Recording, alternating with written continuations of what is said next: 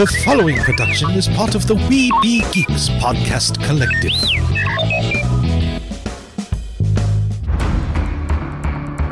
From days long ago, from uncharted regions of the universe, comes a legend. The dream that came through a million years, that lived on through all the tears. It came here, the Fandom Nexus. Fabulous secret powers were revealed to our host as he plugged in his microphone. I have a podcast! Here he is, your Spider Pan, Jeremy.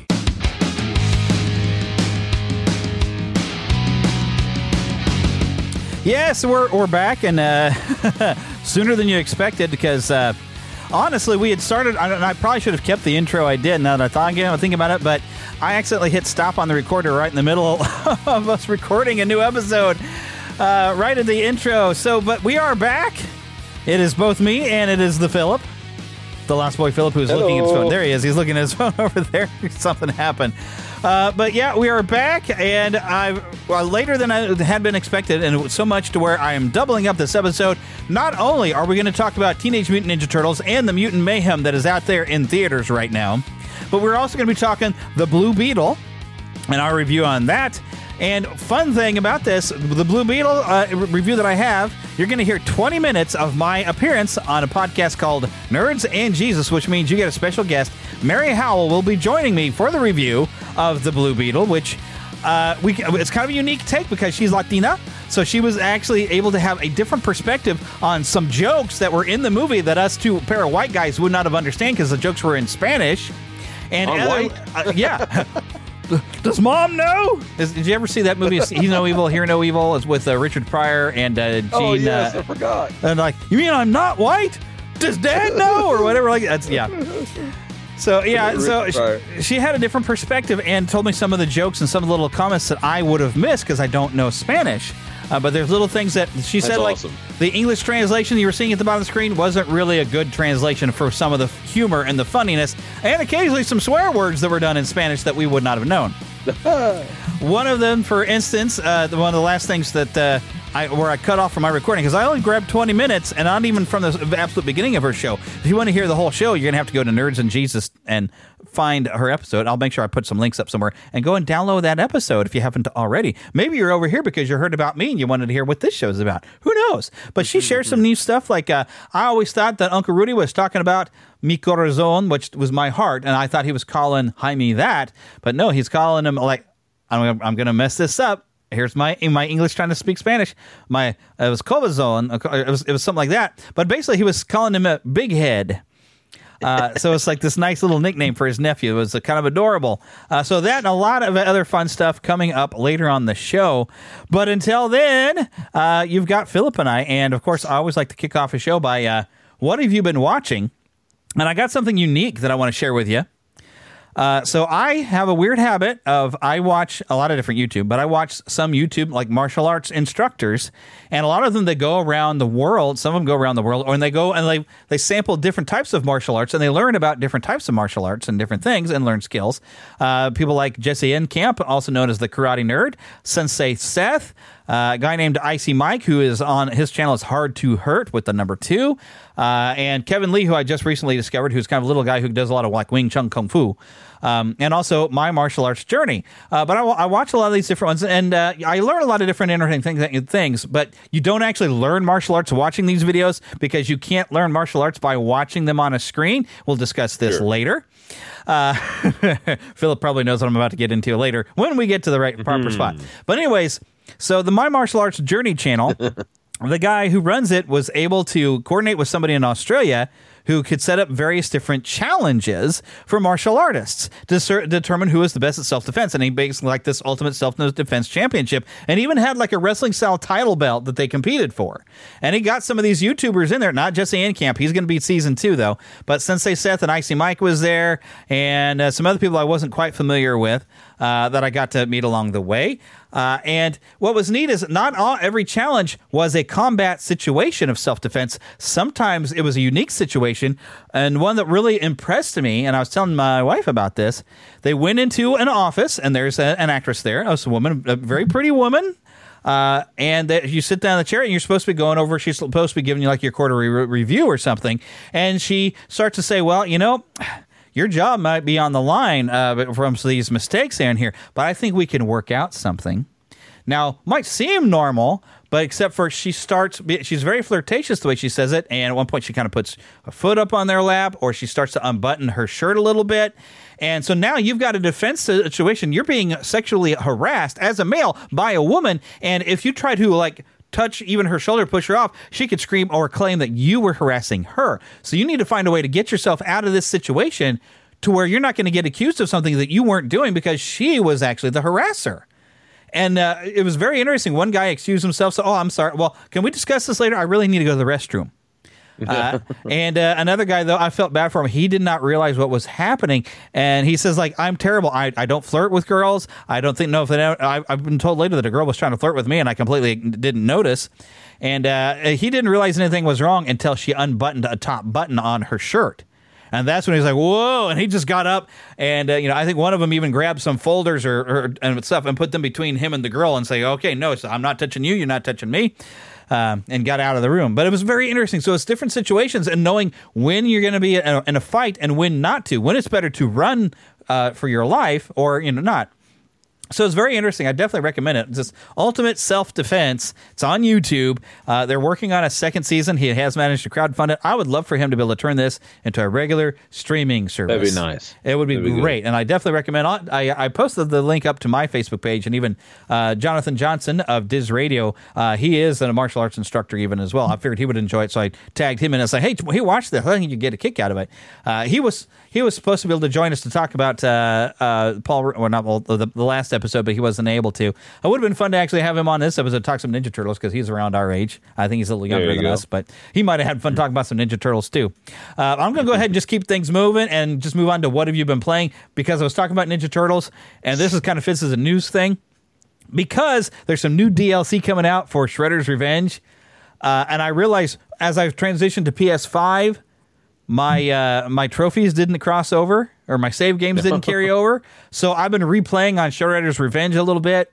Uh, and also replaying on the Cowabunga collection because my trophies didn't come over, so it gives me a chance to replay some of the games on the Cowabunga collection to unlock those. So that's what I've been playing. Whoa. Getting ready for August 31st, the DLC for Shredder's Revenge. We get Us- Usagi Yojimbo and some other characters go- are going to be unlocked to play with some new uh, challenge levels and stuff like that to play. I am super excited. I have my uh, PlayStation card sitting over there with 10 bucks on it, just waiting for me to use to get some DLC going. I'm super, super, super, super, super, super excited for that. But also Are you because sure you're excited? I, I, I'm, I'm pretty sure I am. But also because we're running a little bit behind on the show, I'm going to just keep pushing forward because we got so much to cover. We're going to go to the do go ahead and jump on the news.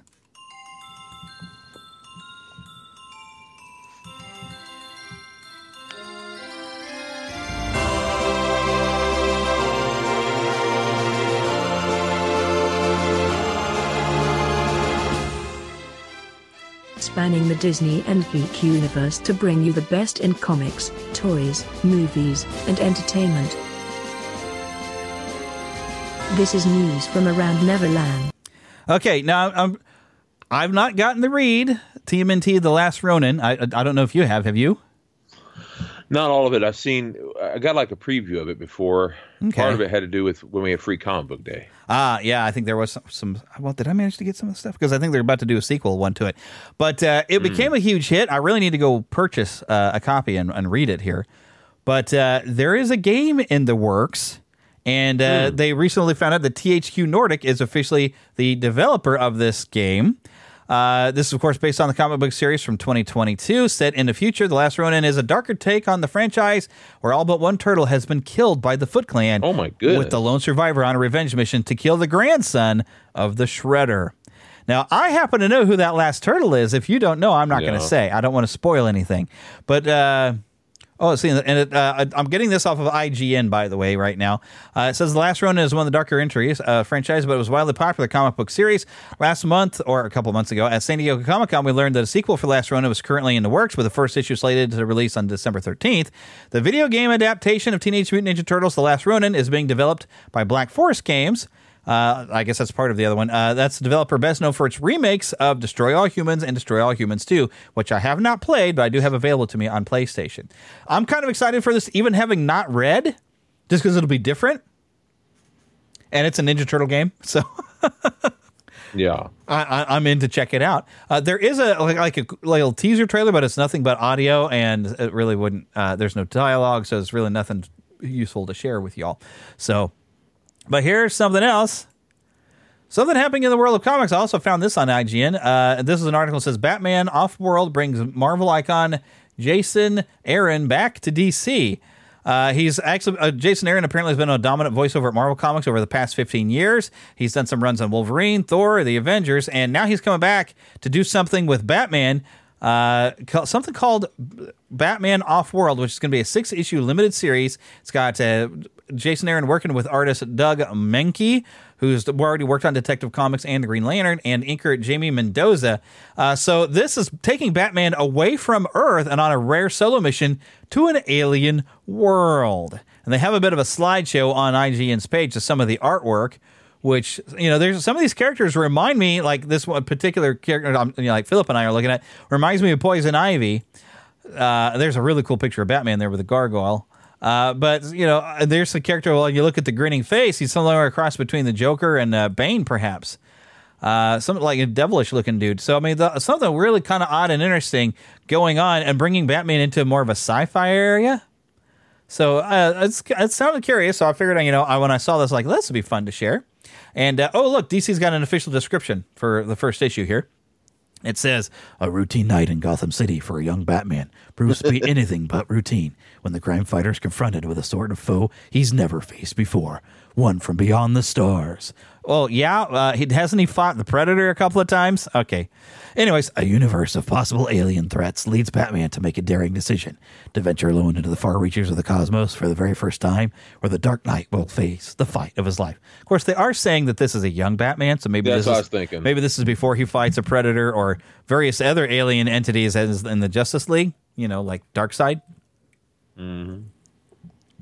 So uh, apparently, the, the writer also built a reputation of working on DC's Vertigo books, which is like the weird stuff. All right, next thing that I found that I thought was interesting. Oh yeah, um, so we all know that. Uh, whoop, my ad blocker wants to pop up and get in my way.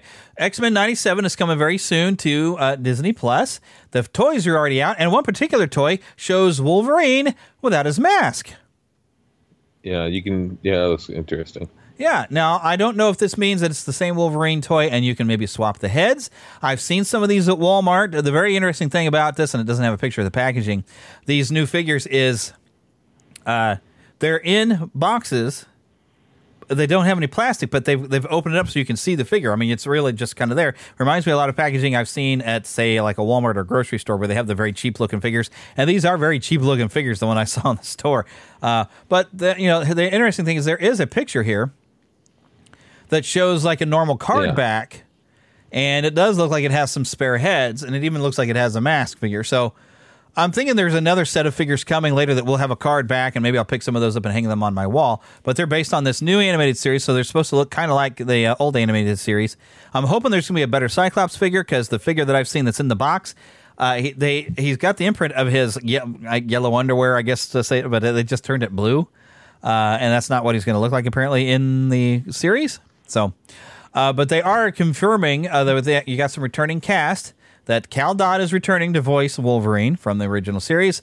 Also, Lenore Zahn, uh, or Zan, I'm not sure, as Rogue. George Buza is back as Beast. Alison Sealy Smith as Storm. Christopher Britton as Mr. Sinister, who I hear as a major villain in this one. Uh, oh, really? Yeah. Uh, that's all that I know of of who all is returning. I've heard the actor who played Cyclops did pass away. Uh, yeah. I saw some tributes to him, so unfortunately he's not returning. Um, don't know of any other actors, uh, the actors for Jean or anything else.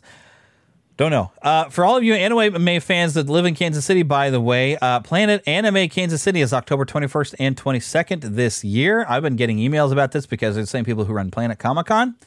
And uh, the nice thing is, uh, Nadi- Nadji Jeter, who is listed as Spider Man, Spider Man 2, and The Last of Us, uh, there's pictures of Miles Morales, I believe, from the game. So I believe that is the actor from the uh, the the PlayStation games is what I'm getting from this. Uh, you also have a, a guy over here, Alex Lee, who uh, is, he's listed as play, being Final Fantasy VII remake. I'm not sure what character he's played in that. Um, also, I see Yuri Lowenthal, who is also uh, I believe he is the voice of Spider-Man in the Spider-Man games. Uh, looks like he's also done some voices for like Ben 10 and the Castlevania series on Netflix. Uh, so there's actually a few people starting to show up that I actually would be curious to see. I'm not a big anime person. My wife is. Uh, but you've got a lot of people who've worked on uh, Naruto, I see. I see some Dragon Ball Z characters. Looks like one character, Kyle Hebert, uh, is also the voice of Ryu in the new Street Fighter game. Uh, so that is coming up, by the way, in October here in Kansas City. If you happen to be a fan of anime, you might want to come and check this out. Planet Anime. I'm not much into it either, but I do know that they uh, they have a lot of fans. Oh yeah, they got a lot of fans, and I would go if there's a panel talking about the upcoming Unique Spider-Man stories, Two game. that. Because oh, actually, no, this is this is the weekend that game will come out, so I'd rather be at home playing Oh, really? this Spider-Man Two game. I've already got it reserved October twentieth, brother. Very very unique stories in anime. I'll say that, Mm-hmm. and, and good animation. Yep. If I didn't, just not my style. if I'd have managed to get two different episodes between the Ninja Turtle and the Blue Beetle one, um, Heather and I have been sitting and watching Fairy Tail, uh, which is an anime that actually is kind of fun. Uh, so, well, I'll discuss that maybe next episode. Alrighty, here's by the way, so the new uh, it's the Dimension Shell Shock, uh, which I mentioned a little bit earlier. That's the new DLC coming up for uh, Yeah. the new Ninja Turtles. Have you gotten to see some of this footage? no, I, I don't think so. Well, you notice how see this looks even a little bit more arcadey here. Yeah, Uh, and notice like that- there's different colors of the turtles. yeah. and uh, see like the the toy. no- Notice Leonardo has the I brown like the old toys. Oh, coming to orangish brown. Yeah. Yes. So they Yeah. they've got some new styles and some new looks. Uh, this is kind of a long trailer. Uh, uh, but this is coming August 31st. But they have different looks for the different turtles, and you can kind of customize them a little bit. Uh, I think you can Oh, put really? them all in all red, but you can actually have them all look like the, like the Nintendo version of the Nin- Ninja Turtles 2 arcade game, where they were all just that solid green. You can do that. Oh, I remember that. That's yes. All so many. Yeah, different kind of that. things. That's fun. Oh, you're you're gonna want to get it, especially that you have even levels you, that are like eight bit looking levels, which you can kind of see on this picture here on my screen. I'm gonna go ahead and hit the button, and let you kind of look at some of this image. Oh, yeah, there's gonna be some sound here too.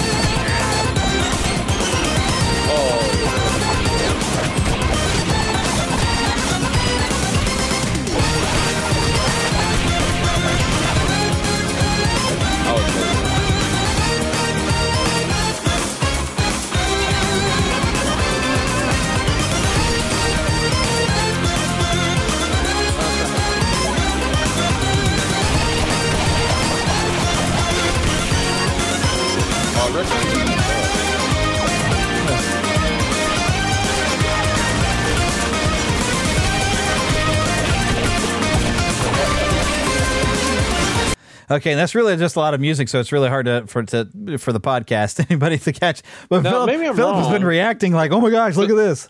But what I will say here is there's this picture here. It looks to me like Raphael has the full headband on. Yes, he does. this. This is the Rise of the Teenage Mutant Ninja Turtles Nickelodeon series. Ah. Because you see Oh, that's Leonardo there with that kind of the weird skull scar thing or whatever or something. Yeah, Although yeah. that's also very similar to what Raphael is wearing in the new film. Yeah, I don't know if that movie, look is necessarily in there, but they tried to integrate a lot of different styles. You could see April wearing a black jumpsuit even at one point. Yeah. Did you see that you got to play as Ro- Rocksteady Bebop and some other villains? Yeah, I saw that. and that I and that's part of like a survival mode uh, that you after each uh, each area of survival that you get through, you get to choose like a power up, and some of them can be to turn into a villain. You can even play I as love the the, Shredder scenes. Himself. Oh, really? Yes, That's man. This is going to be so awesome. I am super, super excited for this. Uh, so once I, like how get it, if you don't get it right away, dude, we're, we'll online. We'll play some of this, man. Yeah. We haven't really gotten to I play that one together so much. Yeah, it's a fun, Yeah, fun it's stuff. it's Back a, in the it's day. great, so much fun. Well, heck, it's even the nowadays. It's like it's the modern with the old, you know, with the old school Yeah. style with with some extra moves. Combo Nation. Is so I mean I was so excited for that game to come out and I I've not been disappointed. It was a lot of fun to play and fun playing it again. Got some bad news to share. This came from Yes. Variety. The Tron 3 director says that the 150 plus crew members were all laid off as strikes shut down production we need to speed up the negotiating process. So yes, the SAG-AFTRA strike and the writer strike, all that going on, has Yeah. brought Tron Three to a halt. But like it didn't have enough things that brought it to screeching halt multiple times. it. This movie's been canceled so many times. I know, and I love Tron. You know me. Uh, this is I uh, got, I got a Tron display up above me. You know Yeah, that. mine is of course down in my uh, my master bedroom where all the Disney stuff is. But this is going to be called Tron Ares, and it's set to star Jared Leto, Evan Peters, Greta Lee, and Jodie Turner Smith. Uh, and basically, the day when this story came out was supposed to be the first day of principal photography. Oh. so and so like pff, boof, they didn't get it. I can't manage to come to a negotiation. Which you know one thing. All right, now I ain't taking sides on this. But I, I do find it it's very interesting that in any line of work you do, you get paid only for the time you're working on it on, on at, at that job. Right? You get paid for the time you work on it. It's only in this type of industry that you actually get residuals for just having it still exist that you were in it and it still exists and somebody watches it or some somebody shows it. And so part of the part of their deal is with now streaming services they need to work out something how they get the residuals. Now i'm not going to say right or wrong but I, I find it interesting that that seems to be the only area and i guess that might have something to do with like copyright thing you know and rights but where everybody gets paid. But i wonder did the crew get paid I mean, writers should get paid, and I mean, the actors get paid, don't they? I mean, I know the actors get paid, but I don't know if the writers get paid. But what about all the crew people who worked on it? Does everybody get a residual for that? I make ads for a television station. I don't get residuals every time they show the ad that I make. But yeah, I, I'm not. I'm not taking sides on this, and uh, I definitely don't want them replaced by AI actors. I, that's definitely wrong. No. but I, I, I have a hard time taking sides on this. I mean, I want everybody to get paid fairly, but I, I feel more for the lower level actors and a lot of the voice Yeah. actors who don't get paid millions per project. If when I have millionaires telling me that I need to support them, I have a hard time saying, "Oh, you need Yeah. more money." Yeah, I know. Okay, so yeah, that's my two cents. Everybody's gonna send me hate emails now, right? When you watch oh this. well. Okay, uh, something else that this is this is this is some newly uh, new news, I guess. This is uh, I don't know. It's sad, but I, I feel you know I feel good for him getting to retire. But Charles Martinet has retired from voicing Mario, and he says, "You are number that. one in my heart," I heard it. uh, which is kind of cute. Uh, well. So Martinet is not involved in an upcoming Super Mario Brothers Wonder game that's coming in October 20th on Nintendo Switch. He's not involved in the game, but they want to honor his legacy. Uh, but he's going to be a, a Mario ambassador. Now, I figure though, and I hope they do pay him every new game they make. I think that is fair to pay him for a new game if they use his voice, because really, all he's got to go wah wahoo. Most of his stuff is probably done, unless he has to talk any dialogue. yeah. So uh, they could reuse his wah wahoos and it's a me over and over again. As far as I know, I haven't played any like the newer Mario games. well, they- how many games have they done? I mean, they just I keep don't- coming. I mean, Yeah, really. they they never stop. So they got so much of him, you know. yeah, And back to the whole AI thing, even though you don't necessarily want to do it with a voice, it's a little bit different when it's just uh like if you want him to say, "What's that?" You know, like Yeah. say, let's say you haven't done that yet. yeah. Well, What's they can actually get AI now to do that. You can have an. A, a- Yeah. They're actually doing it right now on Avengers and Odyssey, where one ca- one actor has passed away, but they needed that character, and they the, the actor and his family have given gave the blessing when he passed away. It's like no, you know, keep the character going somehow. So they had an Yeah, actor, good. actor perform as the character, but they used AI to turn his voice into the other actor's voice. So I mean, it's possible. cool. I was even just watching something today where a very popular song called "The Rich Men North of Richmond." Uh, if you haven't like heard that. that, yeah. I, I, I watched today somebody did AI to put Hank Hill, you know, uh, King of the Hill's voice on it instead and change the voice. So it's kind of scary what you can do with AI, and I don't Yeah, I. I don't feel like we should be replacing people unless they say they're No. okay with it. Uh, Yeah. and and if you do use their voice or something, they should get paid for every new project. I think that's fair. Yeah. Uh, but yeah, yeah, if you're making money at least. I mean, if it's just for a fun thing on YouTube or something, that's a whole other. You know what I well, mean? the fun thing on YouTube, but yeah, you got to be careful. There's copyright rules on that too. Well, that's true. I'm So- talking about like if you're just doing it for the fun of it, like on uh, if you're not if you're not making money and all that, because I don't think. Well, should whether you're making money or not is nothing to do with copyright law. You can still get stabbed Yeah. with with that. So, so so just don't do it. just don't do Yeah. it. Uh, alrighty, so to, uh, another one. Uh, this actually came off of truffleshuffle.co.uk. Uh, it costs fourteen. Po- oh, I clicked the wrong thing. I co- it costs fourteen point ninety nine pounds. It's a never ending story. Planter gnomes, uh, and This Isn't is cute? Atreyu. This is not cute. This is Atreyu with our taxes when Artaxis is, is falling down into the, the, the bog of, of, of sorrow. He's giving into the sadness and dying right here. Oh, that's You- right. Did you not see I- Neverending I- Story? It's been a long time. I forgot this about this that. traumatized children almost as much, or if you know more than Bambi's mother dying. Okay, and somebody has made a planter of this to put. and what this is is you you put it in your plotted plants. You put it in your dirt, so it looks like they're sinking in to the bogs of sorrow. Oh my For gosh, people! For some reason, I thought that was. I forgot that that's what was going on. Yes, it's the- been such a long time since I watched that. The I, horse is slowly dying. Don't hate me for not saying this. I always thought it was a stupid movie. I, I I'm not saying this bad. Send your There's a lot of emails to Philip Kuntz at hotmail.com. Yeah, that's right. Uh, I always thought it was a dumb movie. I uh, even as a kid, I thought, oh, this is a stupid film. But uh, don't I? There's things about it I like, but I always thought it was really dumb. But uh, This is also I somebody who didn't really enjoy Lord of the Rings either, folks. So he's just not not Well, wired that way. I did at first. It, I I thought I got I got burned out on it. That's all. Mm. But um, I actually like things about that film. But I just forgot about the the horse dying. I love horses. Mm-hmm. That's the name. Of, that's the meaning of my name. Actually, love every horses. Yeah, well, But no. I didn't. But I'll be truthful. If I, I was to make anything from that film, now maybe not for a planter, but Uh-oh. that flying dog thing, Oh, the, the luck dragon. dog. Yes. luck dragon. I always want to call him a dog for something. He looked like a dog. And- well, he looked like my dog back then. Am I, why in the world is like now my my brain is not thinking of the name of the luck dragon? Yeah, I like the luck. And he even had a famous voice um, that did the voice. Um, I think. Oh, uh, it's the voice of Skeletor. Oh, He's yeah, the voice of, uh, of the luck dragon. uh, oh, is he really? Alan Yeah, I Oppenheimer. never would have Yes, is the voice of the luck dragon. I, I it was Alan. I feel like I need to have you sit down and watch it again, and maybe maybe as an older you might appreciate it now because you didn't like it as a kid. I, I, watched know. it about a.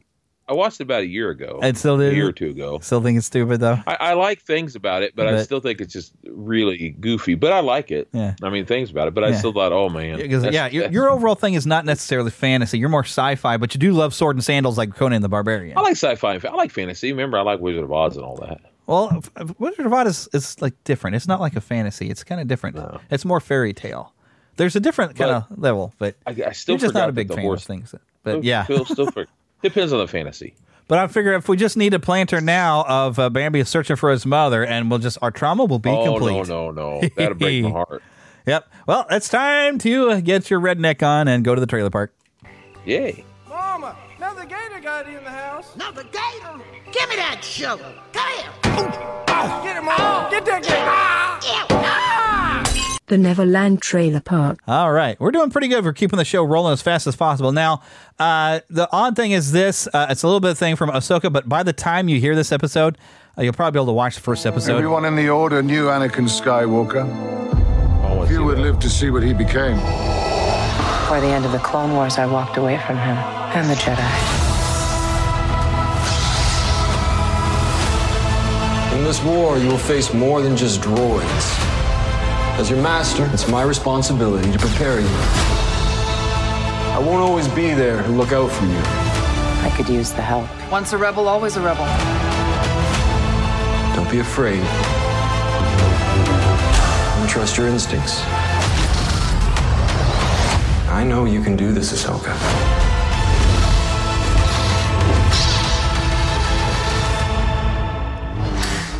Two episode premiere is officially launching on the 23rd. Now, what's notice Hayden, Yeah. Hayden Christensen, we get to see him and we hear him like like she's flashing back to Anakin training her a little bit. It seems Mm, neat. that from what what because that's his voice you're hearing what he's know, he's talking about training. And so the man, the man that they showed training her, he passed away. Uh, the man with the beard it showed he passed away not long ago. He was, oh goodness. he great actor. He played Punisher. Um, Oh, it was a bad okay, movie. yeah. yeah. he- He's a And bad, that, that a second movie. Punisher movie, the Warzone Yeah, one, right? Yeah, It was a bad movie, but he was a good choice for Punisher. yeah. He I looked the part. Oh, he's a great actor. Uh, he was on the movie Rome, I think it was called, uh, on the the miniseries of that. Really great actor. Um, he played a, a oh, uh, what do you call it? A, a, basically a warrior that they would put out there in the the uh, the uh, A gladiator? warfield. Gladiator, yeah, Okay. thank you. Could think of the name. But they put him out there, and he was really great in that show. I'm telling you, he he'd be out there and you see him fighting. And I was like, man, that guy. He, he looked like he was just made to be a gladiator. He'd be out there in the middle of the thing, and I was like, "Man, that guy's built." Right. And so when I heard he's going to play Punisher, I was like, "That guy, that's perfect for." It. And then I saw the movie, and the movie was horrendous, but he was perfect, and he, he did the, he did the part well too. It's just it's a shame Yeah. that the rest of me wasn't good. Yeah.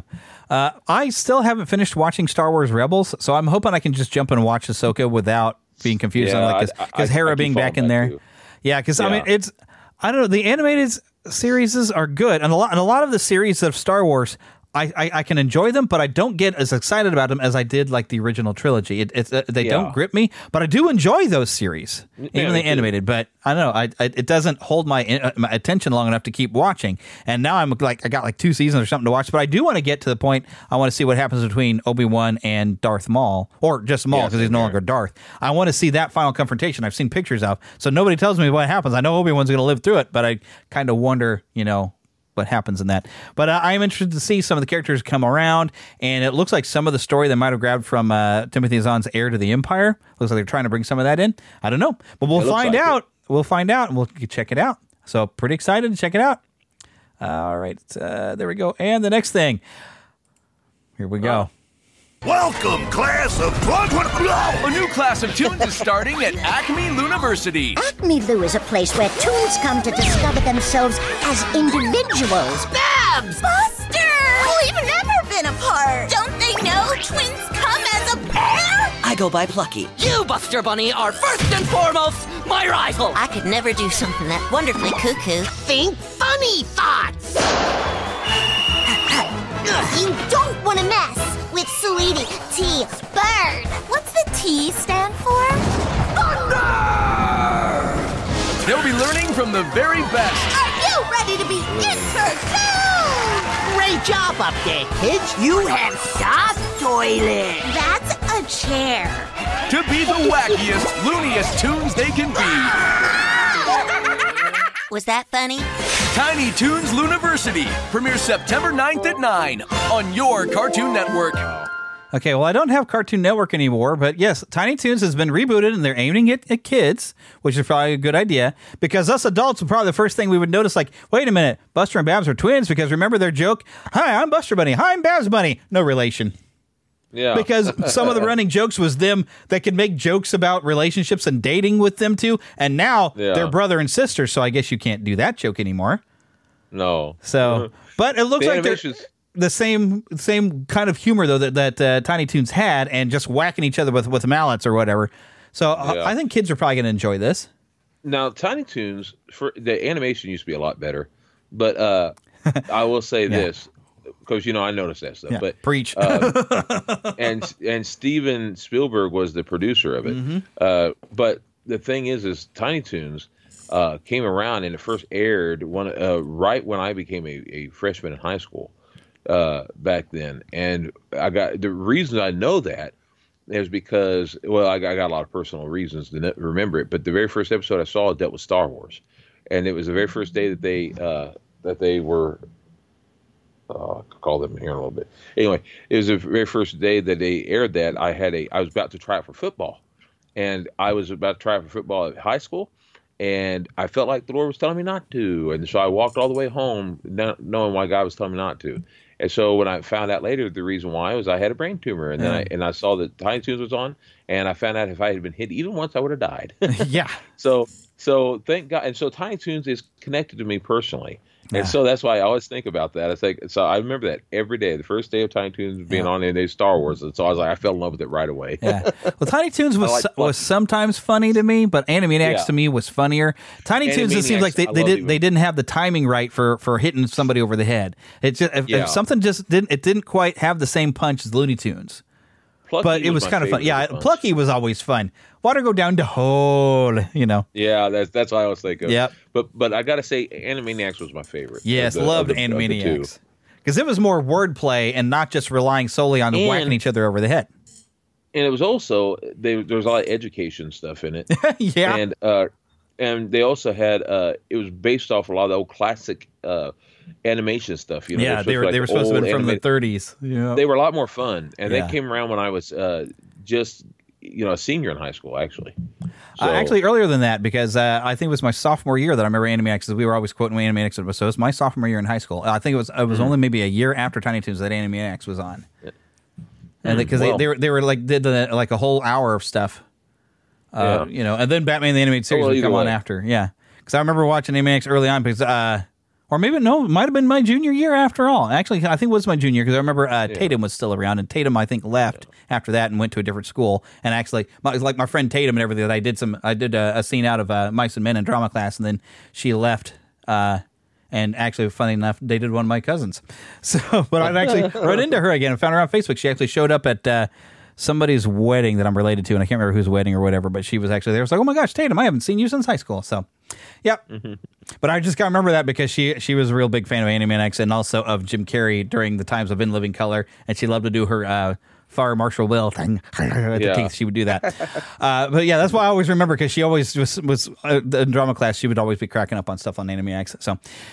Anyway, so the next now I, I've got a couple trailers here that are game trailers that are stuff that has popped up today because of Gamescom, uh, and this one I'm super excited for. Uh, I'm sure you haven't played Alan Wake there, Philip, but those of you that played Alan Wake, Alan Wake 2, you know is coming, and so here's a full like storyboard story style trailer for Alan Wake 2 that's premiered today. In a horror story, there are only victims and monsters. And the trick is not to end up as either. But trapped by the genre, we're all ripped to pieces along the way. No! Welcome! We have a great show for you here tonight. Alan Wake, one of my all-time favorite writers, and guests on the show. He's here to talk about his latest book. Initiation tells the story of a fictional writer named Alan Wake, who is trapped in a nightmare, desperately trying to find the manuscript of a novel he has forgotten he has written. Did you write these pages, Mr. Wake? I'm trying to remember it. You're the killer, the cult leader. No! You've got the wrong man!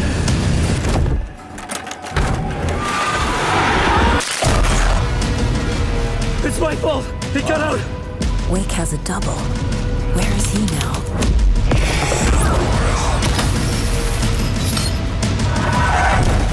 I don't want to be in the story. Just write me out of the story.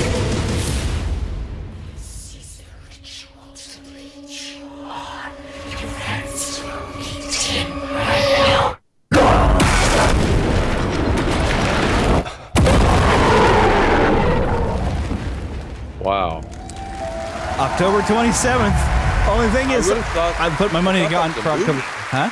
Yeah, they, they that was a looks like they filmed some live, some more live people, which Remedy has really kind of had thought doing that that. was a movie because I looked away for a minute and I looked back and I thought you was watching a movie preview for a Oh second. no! But they Isn't they used a lot of live footage here. Remedy is the people who created Max Payne, which I don't know if you've ever played any of those, Phil. But they did make a movie based off of that one. Uh, yeah, and I watched the movie actually too. The, the movie wasn't terrible. I, I kind of No, enjoyed it. It was kind of fun. But so Alan Wake in the first one to kind of sum up for those of you who are, who haven't played this, and I want to be careful and delicate. I don't want to spoil because you should really play it. They did remaster it for PS4. Uh, it basically tells the story of an author who has got some writer's block named Alan Wake, and he's kind of a, a horror thriller mystery writer. Him and his wife go off to this little town and then through mysterious circumstances his wife disappears. He's in he finds that he's been in some sort of accident and he's noticed like people are possessed by this darkness. And the only way to get them out of them or and to fight them is to shine a flashlight on them. And but you're you, you have to concentrate it so it makes your your batteries run your flashlight. So you're every, every time they uh, you're running around at night because during the day you try to solve some of the mystery then at night you kind of end up fighting for your life and shining a light on these people to weaken them so you can kill these possessed monster people so it was really this would. thriller and try to put it all together. And then by the end, in order to save his wife, to get her out of wherever she was, he had to trade places with her and go into this weird alternate dark dimension where he is now trapped because he can't get out unless somebody trades places with him. And along the way, he finds pages of a story that he supposedly wrote, but he doesn't remember writing them. And he hears all the stories about this other author that's supposed to be real, but yet nobody knows who this other author was. But this author apparently previously disappeared. And the cool thing is, there's another game Remedy made called Control, which was fun to play. It actually had some DLC where you find out it's in the same universe as Alan Wake, and it deals with the fact that Alan Wake is trapped somewhere, but this alternate version of Alan has come out. I, I, there's a name for him, but like this villain who looks just like him, but he's like an evil doppelganger. And that person who they're talking about has been released into the real world. And to make things really weird, they're talking about Alan Wake as a character and not as being a real person here in this trailer. So I mean, there's so much Huh. weird stuff going. Oh, but uh, it's Oh, that's weird. it was so much fun. Uh, it was a really difficult game because you know working around the mechanic of having to shine your flashlight on something and hold it for a while until you brought you know you you weakened their the dark entity that was possessing people before you could actually kill them.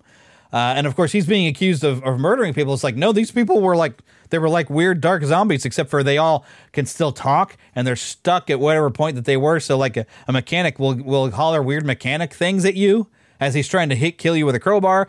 Uh, I mean, at one point, a guy chases you with a chainsaw. I mean, it's it's it's it's like suspense. It's like a horror, but it's not like graphic, bloody horror. It's more mindful. Uh, and but the, original Alan Wake was great, and we've waited a long time for this sequel. Uh, and I'm super excited for it, but unfortunately, it's coming out th- here in October, where I've already put all my money into buying Spider-Man 2. So that's what I'll be playing. So I'll have to wait for Alan Wake 2. But I'm super excited to go and see what sort of mysteries and see if Alan can get himself out of this dark dimension uh, where he's trapped. Because basically, he how the, the the pages. I don't want to spoil too much here, but how the pages that you find of this novel that's like he's apparently he's written, but every time he reads something, whatever he just read happens. And it turns out every, everything he's reading is being written by himself in the dark dimension, trying to write his way out of the story so he can escape. So it's like stuff he's that he hasn't written yet, but yet he has. So it's like weird. And a lot of people oh, they were saying that this was really inspired by like Twin Peaks, which I never watched that series. But it's like that weird small town where mysterious things going on, but maybe nobody really believes Alan Wake when he's trying to tell them what's going on. Except for his his publicist or agent or whatever comes along trying to help. It's like, what? Your wife's missing? Well, I'm coming to help. And uh, the, Twin Peaks was ahead fun. of its time, really. That's what I've heard. I feel like I need to watch it because I really enjoyed this game, and I'm thinking I probably would like that series. I'll tell you that. Oh, but I'm super, super, super excited for that game. That and of course, you know, Resident Evil or, or um, Final, Final Fantasy uh, Rebirth coming next year. And here's something I didn't know much about. I, I don't still don't really know anything, but it's got my interest. And this is kind of a story trailer for a game called Quantum Error, where you play a firefighter. I think in the future who goes to put out a fire and finds a lot more than he bargained for. Dark sci-fi, man. It's going to be mature, so I don't know how much coverage we'll give it, but I wanted to show this to Philip.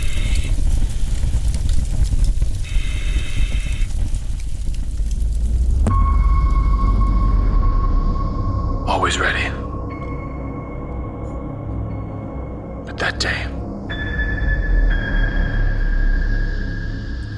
I was not ready to lose you.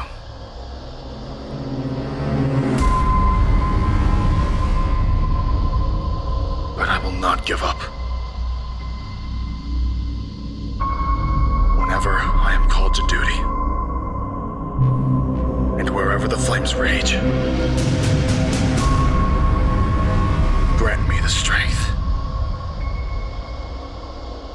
save another life. Even though I could not save you. Help me to hear the faintest shout. Give me courage.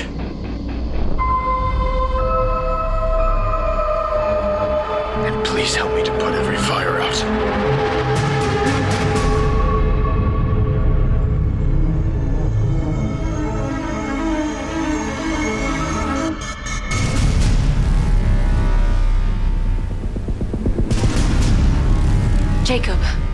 Facility, tech, that artifact gets into the wrong hands, there may not be anyone left to save.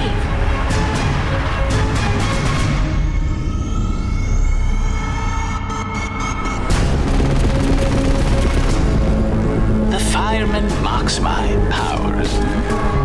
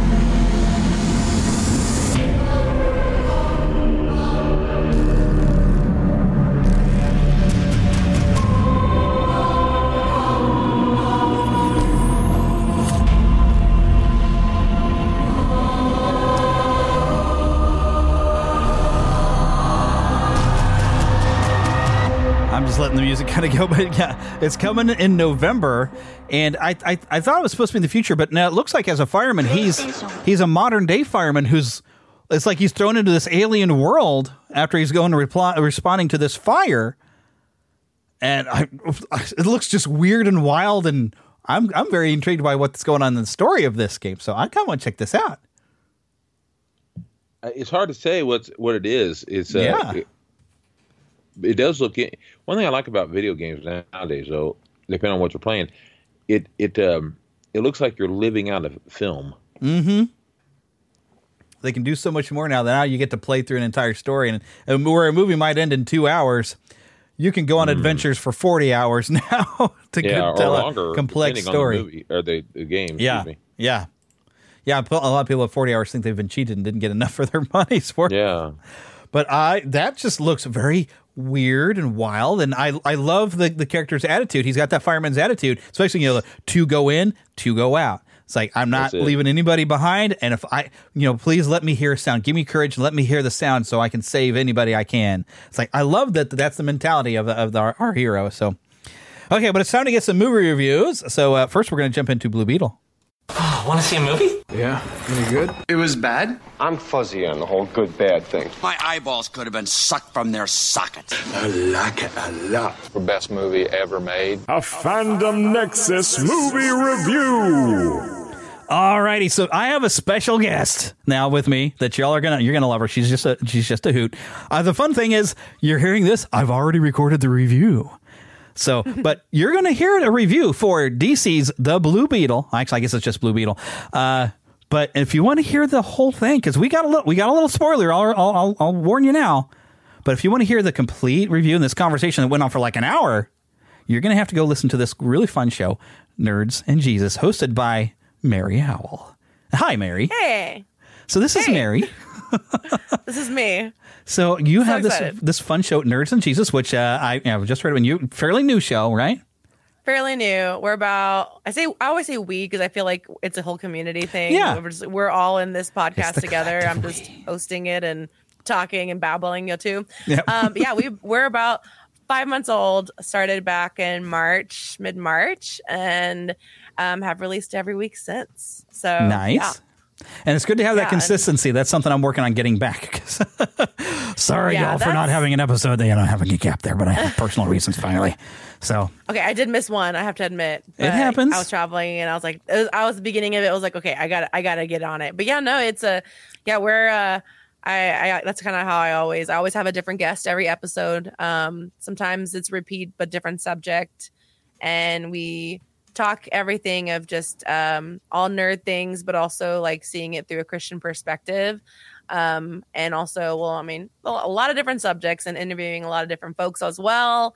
Uh, yeah, I just actually just interviewed um, Bible X from the new Gate Zero video game that's coming out. Oh, neat. of Yeah, I need to talk world to them. Yeah.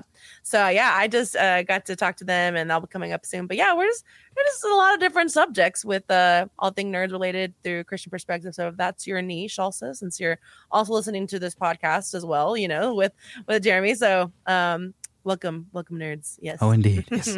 we'll join the club. So, oh, and here's here's kind of the fun thing, and I had to bring this up because when I when I was talking to you, I realized, oh, your initials M E H meh. Which is funny, especially if you're a, like a glove. I'm sure you've heard that before. Especially if you're a glove and boots fan and you're familiar with Gorilla, and the only word he ever says is meh. But here's what's funny: is you're meh. Now, if you put my wife's initials before mine, it comes out to has juniors. LOL. Yeah. The funny part is, is we don't have any children, so I don't have any juniors. I have cats. But I, I don't want Our- to change our my pets initials. are our children. Uh, yeah, that's what I tell people. I say I get to celebrate Father's Day because I'm a father of right now three cats. That works. I'm a, I'm a pet dad. The only part it I would was be talking weird. about my Mother's Day. I was like, oh, my dog. Yeah, the only part that gets weird to me is when I see people that when they have children and pets and then they refer to their pet as that's your brother or your sister. That feels weird to me. I mean, I understand you saying being a pet parent because I have to literally take care of them, but uh, my brothers and sisters didn't have to take care of me that way, so it sounds weird.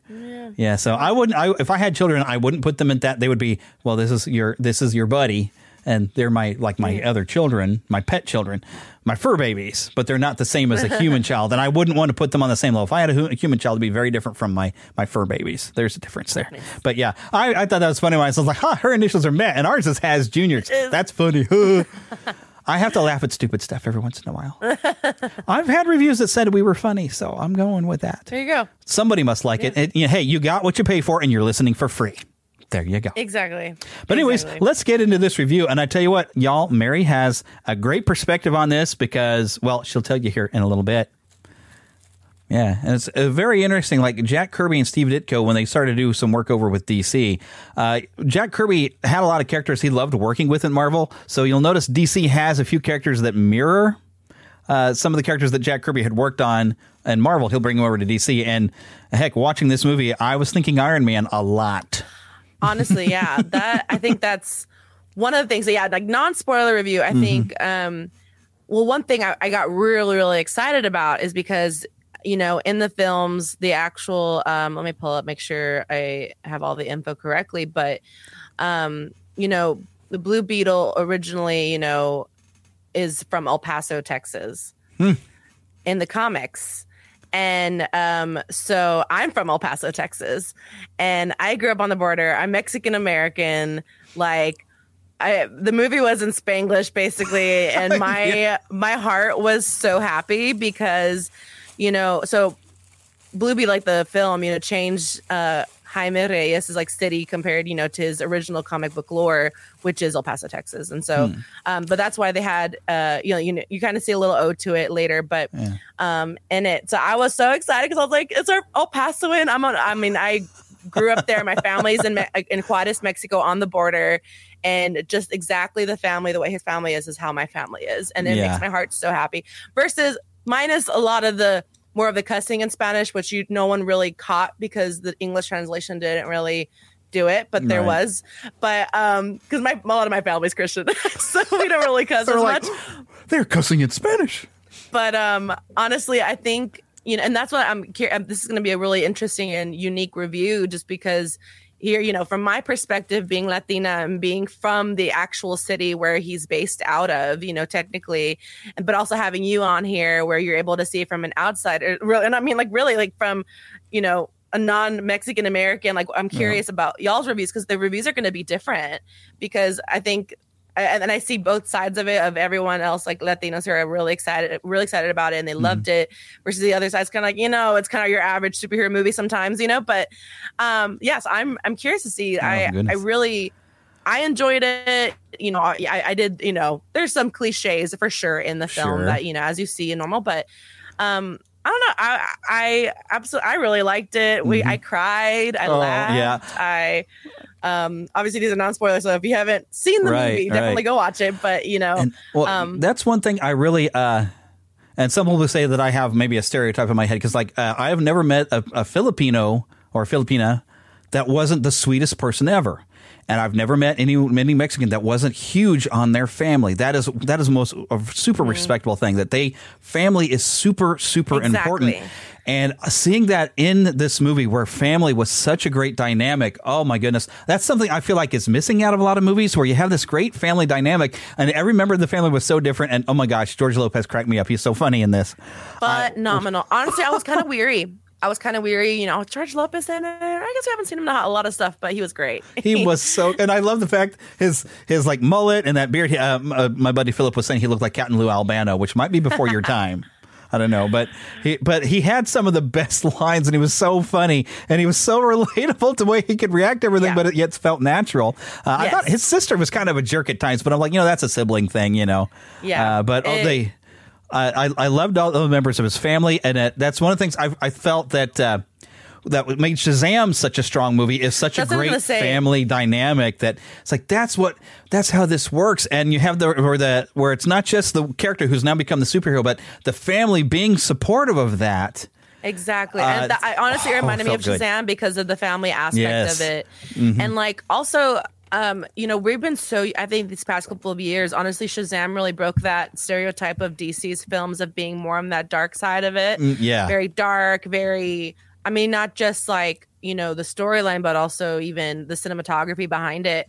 And I think, you know, wa- going into, you know, Shazam, it kind of opened us like, oh, there's a whole side of DC that we just haven't seen yet on film. Right. If you haven't seen, obviously, if you haven't seen the TV shows, because I love The Flash and I love The Arrow and all them, you know, and, um, I, you know, I, I I've, enjoyed watching all that, but seeing you know at least this one brought a, a lighter, fun comedy you know to it a little bit.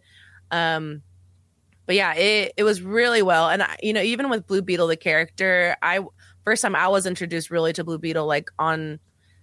I I'm did not really read much of the comics of Blue Beetle, but I watched Young Justice a lot. So he's in the animated show. Blue Beetle's in it. yeah I guess so Um, and so and a lot of some of the animated series, and so that's kind of where Yeah. I was introduced to him originally. Um, and so that's Yeah. why my I was like, oh, I'm El Paso, you know, just like that. Yeah. So, but seeing like the not just the for, for, me, for me again, not just the first Mexican superhero, but like the first El Pasoan, like he's from my city, like that's where I grew up, you know, and I went to high school, and I all my family. So, um, yeah, so Yeah. there's definitely a heart of this this movie. and oh even- yeah I And- was like, I even- I love Jaime. I-. I loved it. I mean, because I, I I had heard of the Blue Beetle. I knew he existed, but I you know make mine Marvel. Um, and I think the first time I remember seeing, I, I might have been Young Justice. It's been a long time since I watched Young Justice, but I remember watching that. But also, I remember Batman: The Brave and the Bold. He came in in there, but he always felt like you know that young kid, and he's got a. And even in this movie, he's got that, that Peter Parker-ish thing where he's he's kind of young and he's just like trying to get to, uh, get his hands around this responsibility of having this tremendous amount of power that's just kind of lands on him that he was just not expecting, and and dealing with that. And uh, I think even Brave and the Bold is kind of fun where they have ben, Batman kind of mentors him, and there's even a, a great episode where he got in there where, and I, and I love that this. Uh, it, it it it is dealt with a little bit in the movie of the choice to because at one I think it was a Brave and the Bold where at one point Blue Beetle's kind of questioning Batman why don't if you know if we killed these people they wouldn't keep coming back. And so he, he he in the animated series he learns from Batman like no you know we, we don't kill. And I, I don't want to say too much, but that was a very interesting feature in the the film as well, where you that there's that line of like you know how to be a hero, and despite all the horrible things the villain does to even Jaime's family, he he doesn't cross that line. Like, oh, that's that's the type of positive thing. Thank you, uh, it reminds me movie. a lot of the Flash. I think um, when I watched that series, like I, obviously other films said, but like I remember like I just really brought me back to the Flash of like that was his whole whole thing of like we just don't kill, Right. we don't kill. You know, it's it's showing that com- you were like you were saying complete opposite of Batman. It's complete opposite side of him. Like we just we're, that is not who we are, Yeah. and um yeah absolutely loved it but um i'm gonna jump we're gonna jump over to spoilers because it's really hard not to spoil anything right now Alrighty. i was like You've been i have so many things i was like so if you have not listeners if you have not watched the film go uh pause right now and go watch the uh the movie and then come back and keep playing Yeah, so trade your uh, tickets for Barbie in and get Blue Beetle tickets instead. yeah, exactly. All right, spoil uh spoilers in three, two, one. All right, here oh we my goodness. Okay, so I don't know if you. Well, I guess I'm. I, I a lot of a lot of things happen in this film. oh yeah. oh my Um, goodness. I guess for me, I got really excited about the Easter eggs of El Chapulín that they talk about. The you know the animated that they Oh. had on it. So, so that was a real thing. So that I grew up with El Chapulín, and also so El Chavo, so El Chavo del Ocho is um is actually a show and that aired like in seventies and stuff like that. And what happened was that it's the show El Chavo del Ocho is it's it's just it's a it's a comedy and everything, but they Mm-hmm. they watch a television show of the superhero of a Mexican superhero, uh, like it's like a parody of superhero show kind of thing. It's uh, called El, Ch- El Chapulín Colorado, and that is what the show, the animated show that they were showing on Oh, it. that's it's so of like cool. it's exactly, and I got I was like, oh my god, and uh, because I grew up like watching El Chavo del Ocho and, and you know knowing of um El Chapulín and everything, like just going over to my grandma's house growing up as a kid, and like even seeing it like every time we go over across the border and go to Mexico, like that was what my grandmother always, or we would always watch the show because there was no cable, so we would that's what that's what we would watch. And Neat. it showed up in the middle of it, and our my sister and I looked at each other, we were like, "Oh my gosh!" Did you stick Um, around for the end credits? Because they he came back at the very end. yeah, yeah, With- yes. And exactly- George I Lopez. That's so sexy. I well, it's funny because the guy who was in the secure when they started playing that show, you know, just to get inside to Mhm. block the security cameras, the guy's like, "Oh, look at Chapulín!" it's like, you know, and um, yeah. So that was Oh, like my favorite. so I think cool. Easter egg of just including a Mexican like like television show that we all grew up with growing up. Oh, neat. So I think that was really cool. And that makes me uh, curious because that they, they kept referencing. I don't know if it was a song or a TV show or or something where with the the it's like oh the, the the white person comes the rich white person comes to the poor Mexican or something. They kept talking about something and then and I was like, well, what are they talking about? Is that actually was that a thing? Because I, I even saw something it? like there was something about a song in the credits that I saw that I was like that sounds like what they were talking about. Where it was like because they say oh this is just like da da da da oh yeah and then they, they get all excited about it. I'm Uh. like I feel like I'm missing something. Oh, Because I every know time there like was Jenny also pops a up, you know. reference to um an uh, opera, like a telenovela.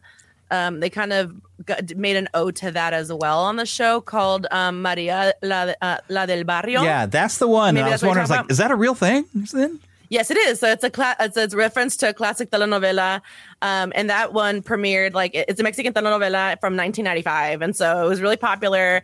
I didn't watch it, but I knew of it, so like I I didn't really understand as much of the jokes from the actual show, but I never I never watched it myself, but I know like my family and some people who did. Um, but yeah, it's like it's a it's just a character you know who's born very poor with no one to take care of her, and then later well is welcomed to a rich family, and uh, you know uh, then then cha- it just changed her lives her lives completely, and then so that's why like Jaime's family joked about how Jaime's relationship with Jenny made him Oh, like wow. the Maria de la Bar- uh, uh, La del Barrio, which is a, of the story going from a poor neighborhood to the halls of the mighty Kord industries kind of thing. You know, Oh. And I, and I, I, kind of got that that was what they're going about, but I was like, but what are they referencing? I don't get it. So I was like, see, I'm, I'm glad. And So that's I think cool. that's one of the things that I I loved it, but also I wish it translated for those who didn't really know Yeah. Spanish because a lot of the subtitles just did not do it justice at all. Mm. Like some of the things that they would say is so funny in Spanish that it just doesn't translate in English. Oh. Like even like some it would say like it would translate in English, but like we're laughing so hard. But it's funny because it was just my sister and I are probably the only like probably Mexicans in in the theater because everyone else was silent while we were laughing out loud to like moments. I was like, I guess no one else caught it. We were just it's just funny.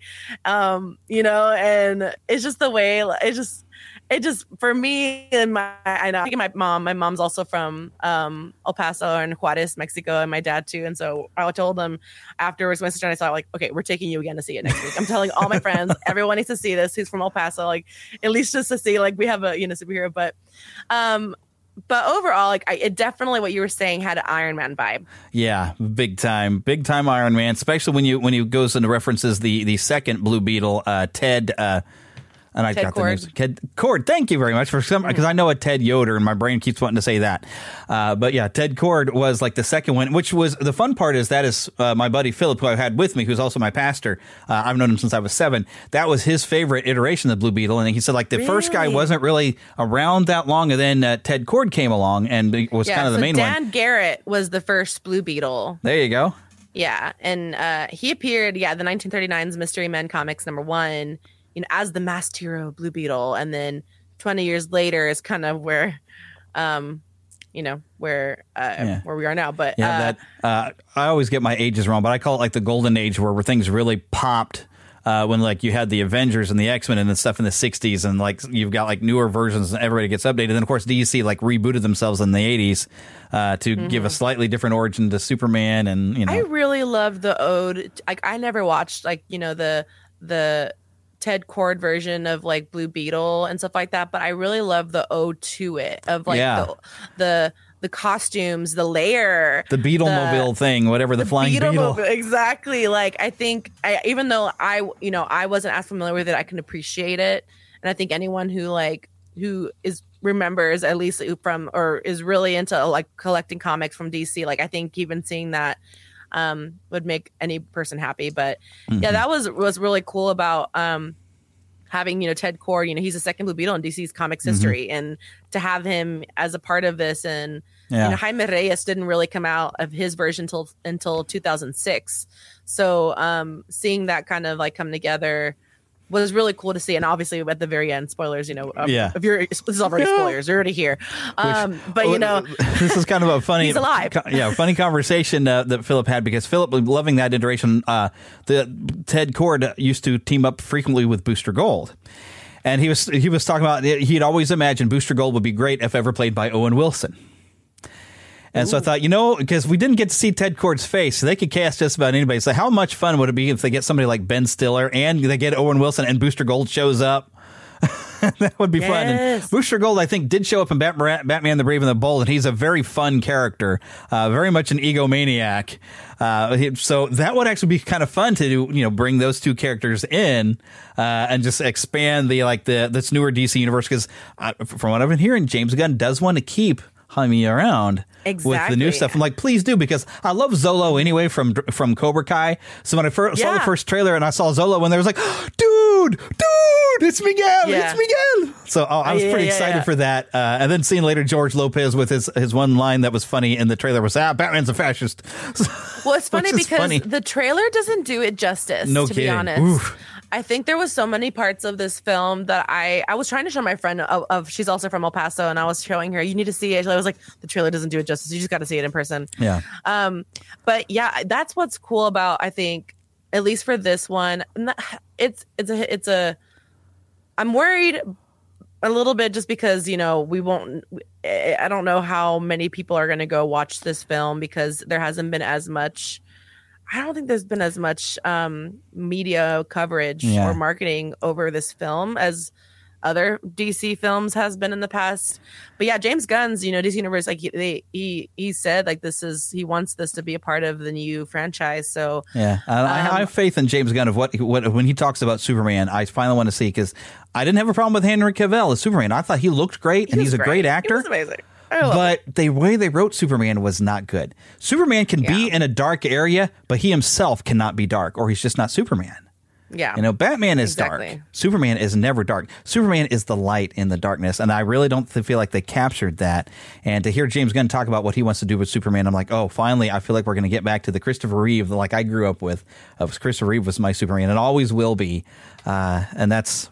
I mean that that's like my early years was like Superman and then Spider Man and his Amazing Friends and who would have known that Mm. the bigger influence in my life would have been Spider Man and his Amazing Friends as I later got into being a Yeah. Spider fan. But uh, well, there so, were so many references Yeah. to DC. Like they reference Mhm. um, Metropolis is- has, you know, Metropolis has Spider Man. You know, Uncle Rudy says later. You know, yeah, Metropolis And, has like, Superman. you mean you got Spider Man in I the mean brain? Spider Man. Oh my gosh, Superman. my fault. I'm brain. Spider-Man I know. I know. Yeah, and, in and seeing the but, you know, LexCorp building uh, that was out there, and I was like, oh, and I was, I was, I, I, I'm glad it wasn't a fully packed theater because I was nudging Philip on point, like, oh, oh, oh, look, look, look, you know, because all the stuff that I know of DC, I've seen stuff show up, like that's cool. It's like he's really, it's fully integrated, and and the things that were getting mentioned, uh, and. And, and one thing I do still have some faith in this movie because I'm I'm thinking way back 2008 Iron Man. I'm surprised there was people who didn't know who Iron Man was, but they they they checked this movie out and loved it. And I feel like, okay, if people will give Blue Beetle the chance, even if they're like, I don't know Blue Beetle. It's like, well, you didn't know Iron Man at the time. You didn't know a lot of Yeah. characters that you loved from the first couple phases of Marvel.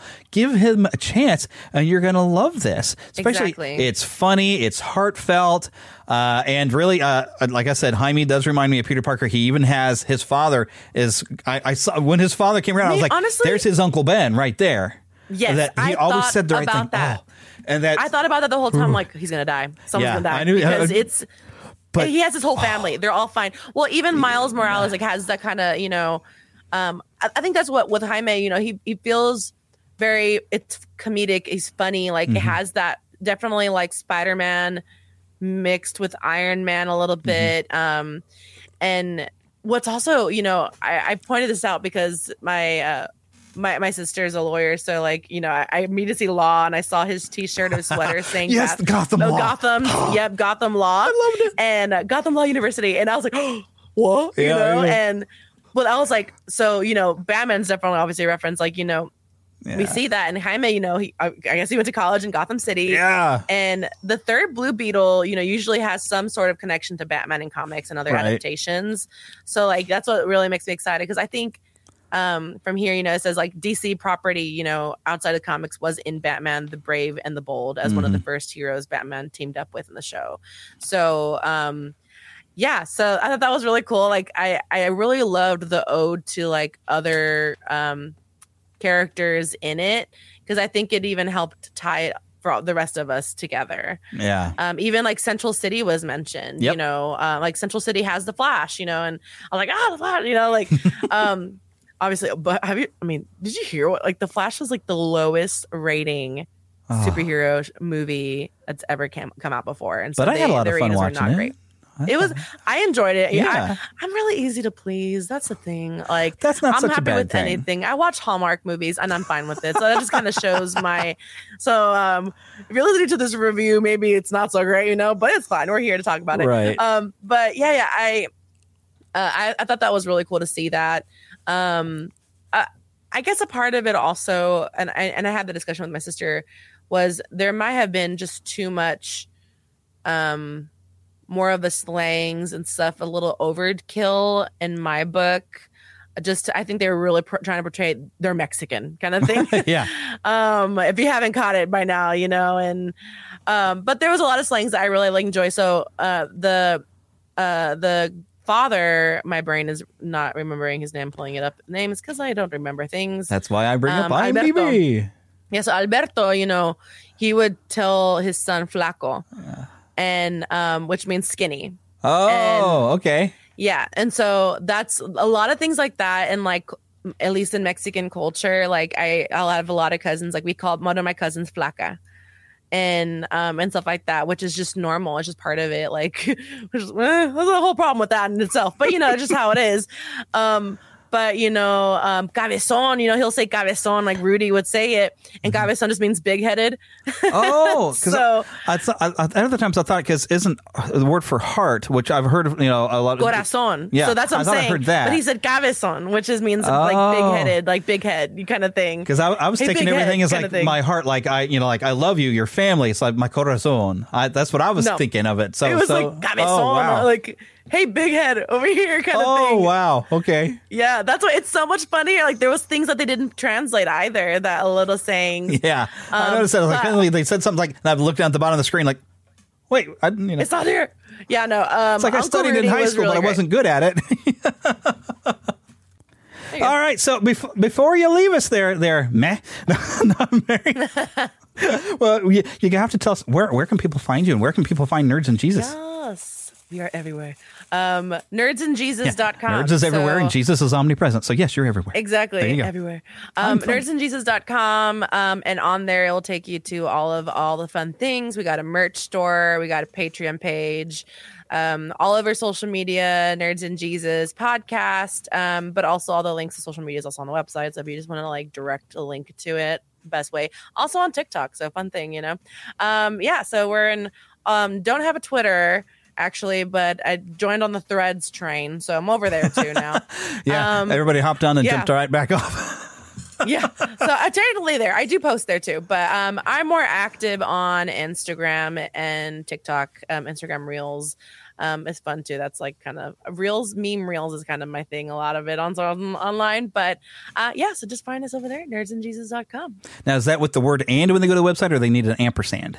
And like A N D. The A and D. Okay, good to clarify because I think when I Yeah. on your podcast you have the ampersand on your logo, if I remember correctly. Yes. So But like technically, you can't th- do that when you make a website. yeah, I guess not. You can't use those things. they tell you to put fancy symbols in your password, but you can't put it on a website. Why? No, Why? No, it doesn't work. Nah, Uh, it's probably yeah, stuff I'm not there supposed to question, but I do it anyway. Good join the community. Yes, I join the community. Come and join us. Join Be a nerd who loves Jesus. Yes. Yeah, I uh, actually just did a actually uh did a what's it called uh added a new shirt through our merch site that says I'm a nerd who loves Jesus. There you go. so there you go. awesome. Well, thanks for coming by the show today and sharing. Yeah, I, that, your insights are fantastic. I really, I learned some stuff. I'm like, oh, so now next time I watch it, I'm gonna be like, go. this. means- I can't wait to tell Philip some of the stuff I've learned now. I'm like, oh, hey, you know the little ch little your- guy. That's a real thing. I could be your Latina correspondent. There we go. So, we all, So this is what this means. I, I feel like we have need to have a Coco viewing somehow or another. I don't know. I might have to think of a Oh, thing. I'll just keep crying. Yeah. Not- I don't want to cry again. Okay. But that We should. It your Disney perspectives on Coco so- would probably be different. I, you probably there's Yeah. stuff that you're going to get out of it that I didn't. I mean, I knew some, you Mm-hmm. know because I remember when studying Spanish and, and stuff. We did talk about the Day of the Dead and all that stuff, and I learned a lot about the Day of the Dead. You know, even covering that that Yeah. movie. But uh, you're going to have a different perspective, and you're going to know things that I would not have caught that I, they probably threw in there. Like I can't remember, but Oh, yeah. they, I remember there was a specific ooh, specific thing like the the different colored banners that were going across the streets have meaning and Yeah. purpose. And I forgot what that was, but I remember looking it up and I thought, oh, that's really cool. And I, that even come up this week. I was watching, you know, I'm, I'm getting maybe some early October vibes, but I was watching some people that were touring around like Tarrytown for like Sleepy Hollow. And they went into this, uh, like little restaurant pub thing and up on one side because they was doing all this Halloween kind of stuff, but they had a Day of the Dead display and they had some of those banners hanging up. I'm like, oh, hey, those are, those banners, they mean something. And I was like, I, I wish I remembered. but it's, I mean, there's a really, really neat. I mean, it's neat to learn about different culture things. It's always interesting because Oh, yeah. you get different perspective of stuff. It's really kind of cool. So, yeah. So, but yeah, definitely unique perspective. I think having both of us on it from Mhm. both ends, seeing it in with new set of eyes. Mhm. Yeah. Definitely different, different set of eyes definitely helps. Yeah. Now I got some assistance here from some AI scripting to help me get some some uh, some history of the Blue Beetle as far as the comics. So let me just read this what uh, what I actually got using some AI assistance. Our tale begins in 1939 amidst the golden age of comics, created by Charles Nicholas Woodkowski. Oh, I don't know how to say this. Woodkowski, writing under the name Charles Nicholas, the first Blue Beetle, Dan Garrett, burst forth in Mystery Men Comics number one. Garrett, a police officer, donned a blue suit and utilized a unique serum to gain incredible strength and agility. His crime fighting escapades, battling gangsters and spies, paved the way for the endearing legacy of the Blue Beetle. As we fast forward to the Silver Age of comics, a new chapter unfolds. In 1966, Steve Ditko and writer Gary Friedrich resurrected Blue Beetle with a fresh persona, Ted Kord. Unlike his predecessor, Kord relied on his brilliant mind and ingenious gadgets to combat evildoers. Whoops, I almost jumped ahead. Oh, goodness. There we go. Kord's quick wit and endearing personality made him a fan favorite, including Philip, leaving an indelible mark even after his tragic fate in the Crisis on Infinite Earths event. But the Blue Beetle saga continued its evolution. In 2006, Keith Giffen, John Rogers, and Cully Hamner introduced us to Jaime Reyes. Fusing with an ancient scarab amulet, Reyes gained a powerful suit and extraordinary abilities. Jaime's journey was a testament to his struggle for control and self discovery, resonating with readers through his relatable challenges. As time marched on, Blue Beetle remained a steadfast presence across DC storylines, adaptations, and crossovers. A character with such diverse incarnations demonstrates the timeless allure of the Blue Beetle narrative. From Dan Garrett's courageous beginnings to Ted Kord's inventive heroism and Jaime Reyes' inspiring voyage, Blue Beetle stands as a symbol of the ever evolving superhero realm. And you were telling me, Phil, that you were mainly a big fan, like a lot of other people, of Ted Cord. Yes. Yeah, I I grew up. Now I, I had a, a couple books that would talk more about the original. I can't remember his name right now. Uh, Dan The, Garrett. uh, Uh, well, Dan wait a minute. Or- yeah, Dan Garrett. I think was I just was that who I was just saying. Yes, Yes. Yeah, but he was he looked to me like basically a cheap knockoff version of the Phantom, the original one, and uh, he really did. He was like wearing blue with the black mask and and the red belt, uh, apparently. wear a belt, and that's basically it. He just he looked like the Phantom to me, and uh, but then whenever they brought out uh, Ted's, he I loved him. I'd read him. I like I used to go to this place called the Paperback Rack. Oh, I remember And- that.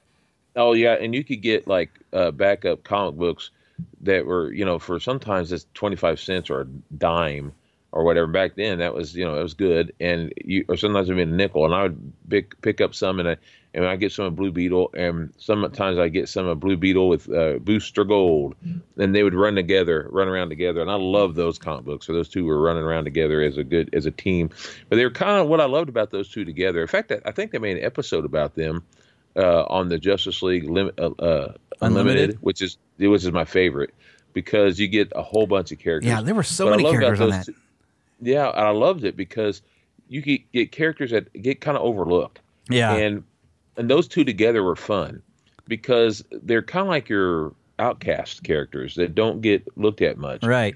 And those those two together were great, and I, I loved them together. They kind of team up, and I just I just thought they were so great.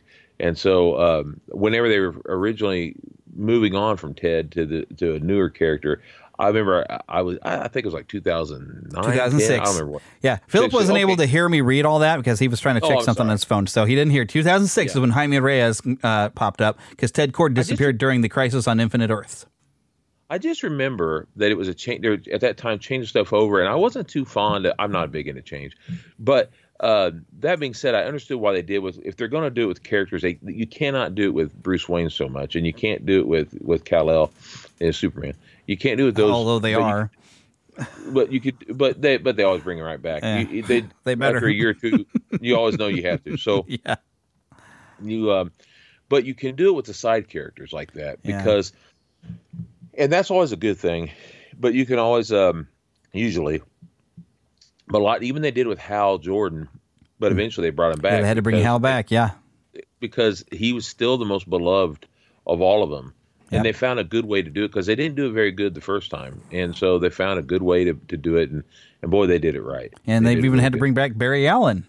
Yeah, they did. They brought Uh, up back a whole bunch of good. Yeah, a good lot of the people who were popular during the the. Uh, I guess that was the Golden Ages. What did it say back here in my stuff? I think it was the, no the Silver Ages in the sixties. Mm-hmm. Silver Age, yeah. Those Silver Age Yeah. characters, you know. Yeah, the golden age is the 40s. Yeah, and uh, those original and- where you had Superman and Batman and those classics. Yeah, you know, because uh, Batman and Superman and Batman, we're talking 1937 or 38, 39, and and then uh, and then 1940, we're talking Wonder Woman and and all that stuff, and that the 1940s it was just a big kaboom, you Yeah. know, and, and then through the 60s and 70s and 80s is where everything started changing over um, to the, the the Silver Age. Yeah.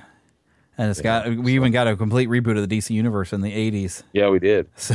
Which I think was right Well, after yeah, like was- one of the crisis events, wasn't that it? was the crisis. That was the crisis. The very first crisis Yeah. in Infinite.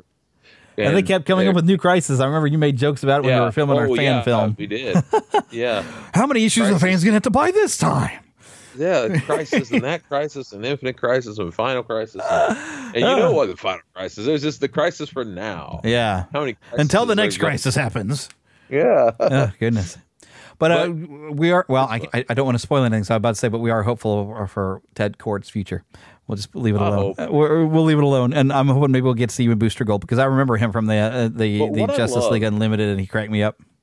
I thought I saw it for a split second in the preview or like the, the commercial because I it did a very quick background. My eyes are quick, and, and I thought, like, "Ah, "Hey, that's the original costume of the Blue Beetle." Yeah. You know, I could see the red belt, and I'm like, "Oh," you know, I was like, "Is "That oh, hang on," because I was like, "It's like a museum or something." But I love that you get to see costumes of characters Yeah. and things, and that's fun, you know. Yeah. Because I love it, it, it- somebody. Oh, I said, no. I love silly. If you're look, it's comic book. In my opinion, if you're going to have the comic books, I, I think sometimes people get too serious. I- love Batman, I really do. The and I love Batman '89, but Batman '89 is still my favorite. And the reason is, don't get me wrong, I love the Dark Knight series. But the problem I have with the Dark Knight series and stuff after is Too they got a little too serious. Now, Too- granted, too you realistic, to- yeah. you, you kind of had to because of Schumacher. I love you. God rest his soul. Yeah, he went too far the other way. He went way too um, 1960s. But but at the same time, um, I know he didn't mean to be goofy, but the, the you know in his in to be honest, he was asked in some ways to do that. Thanks a lot, Burton, for being so Burton. Yeah. in, in Batman Returns, because you all don't realize this now, but Tim Burton's Batman Returns did not was not a huge hit like you think it might have been. it was not made as big as the '89, that's for sure. No, it wasn't, and it was also a lot of parents were upset about it. Yeah, And my mom sure was. Woo. Yeah, there's a lot, lot of people that were, it, and it did not do. And the only reason why Penguin was acceptable at all in the film, you can thank McDonald's for that, Because they wanted to sell stuff. Yeah. Tim Burton wanted him to only be in his underwear the whole time. Yeah, He was which is nasty. Yeah, and he, so uh, Tim Burton is a weirdo. I Yeah. love him, but he's a weirdo. He just is not, and and he didn't even want to do it. And the only Yeah, reason he, the only reason he did it so he wanted to do it his way completely, and that's why we got what we it kind got. of ruined it. It kind of ruined it. Now Yeah. he was willing to change it for the the third film, and uh, but they didn't give him a chance, which is a shame. But that's it's a shame. It's just a shame because I would have loved to see what he would have done. Yeah, But so we kind of have that now in the new comic book they brought out, which is fun. yeah. Well, I won't comment But- on that because I didn't enjoy it as much as I thought I would have. Yeah, it Well, was not as good as I thought. So but it was still better than nothing. you Uh, know? yeah, it, it was nice to read that. Read it though. Yeah. Uh, but we got to keep the show moving, and I we yeah, still got to talk Blue about Beetle, another movie. There's a lot of fun. Yeah. Oh yeah, Blue Beetle. Yes, which we've. George- uh, if George you didn't Lu- catch Lopez from uh, Mary and I, we absolutely love the movie. It's hilarious. Uh, it's it Yeah. is it was a great movie. And George Lopez, I was so mm-hmm. excited. You're you're basically saying stuff that Marion already said. So yeah. Yeah, I'm excited. So I need to move on to Ninja Turtles. I I'm sorry you didn't get to be part of the review. I know. But yeah, I know you had as much fun as I did. I know. I laughed so hard I was in tears. Yep, yep. No joke. I was honest to God in tears watching that movie. I and my nephew Freddie, he he talked about that movie so much throughout this weekend. He hugged me later on and said, "Thank you." He said, "He said I love that movie. Goes, That's my favorite movie of the year so far." That's what he said to me. And he goes, "Thank you for making my my my uh, summer fun." That's what he said to me. Oh, and I thought that was so cute. Yeah, because he's uh he's back in school now. I bet today. Today is the first day back Yep, yep. school. Because that's the first day Heather had her students back up on Lathrop thank you too. for letting us take them. You know, Awesome. Okay, but we really got to get going. So, you know, what? should I hit the button again? No, I'm not gonna because we're just gonna switch movies. TMNT, Teenage Mutant Ninja Turtles, Mutant Mayhem. We actually went ahead and went out to watch it because uh, I had uh, I've seen a lot of people saying positive things, and even had a guy at Yes. work, uh, Landon, if he's listening to the show, uh, he because he, he says he he thought it was Seth Rogen and the stuff he saw in the previews was cringy as well as much as I did, and he had a friend who's a big turtle fan who went to a sneak preview and came back and says, "No, I actually liked it." So Landon says, "All right, well, I'll all go see it. If I like it, I'll tell you." And he liked it, so he came and told me that he liked it as well. Yeah. So I said, "All right, Phil, for your birthday, I'm taking you out. We'll go. We'll go ahead and we'll we'll pull the trigger and we'll go watch this movie." yeah, And overall, I'd say, as far as the movie goes, I enjoyed it. me too. As far as being an animated movie that you're pushing, that you know kids are going to watch, please don't cuss in a movie that kids are going to go after because you've animated it that way. That was that was that was I, of, of two complaints I would have. It's that I, I still don't like that animation style that much, and it was really hard to tell when an action sequence kind of little happened. choppy It was choppy and hard to tell what was going on. Uh, and then you know they the, the cussing and stuff that was inappropriate, and even having a joke that was kind of a gross joke that I heard a kid instantly repeat. And I'm Yeah, like, yeah, right thanks, parent. the. Yeah. But the other thing that bugged me, and this is where I'm going to get in, where I said at the beginning of the show that you don't learn martial arts through watching it on TV. Oh yeah. Imagine that is the new origin of the turtles. Is you just have a regular old New York rat and uh, and some baby turtles that get mutated, and then decide well because because this version of Splinter does not trust humans. Uh, he figures, well, we need to be able to protect ourselves from the humans, so we're going to watch Jackie Chan movies and and study what Jackie Chan does, and that's how they learn. I'm like, okay, but the the part that makes that work though for the movie Yeah, is it's cute, they yeah. uh, they kind of get trounced a lot Yeah, because was you don't really learn by watching TV. So they, I mean, they they can handle themselves with like some regular thugs that are too freaked out to the fact that they're being fought, they're fighting with giant turtles. But when they have some real foes and dangerous foes, they're in over their head. They, I mean, they're not like the level of ninjas anyway. Especially if you're looking at Jackie Chan, ninja and ninjutsu is from Japan. Jackie Chan is kung fu. That is not a mm. ninja. If, if you master that, you're a sifu.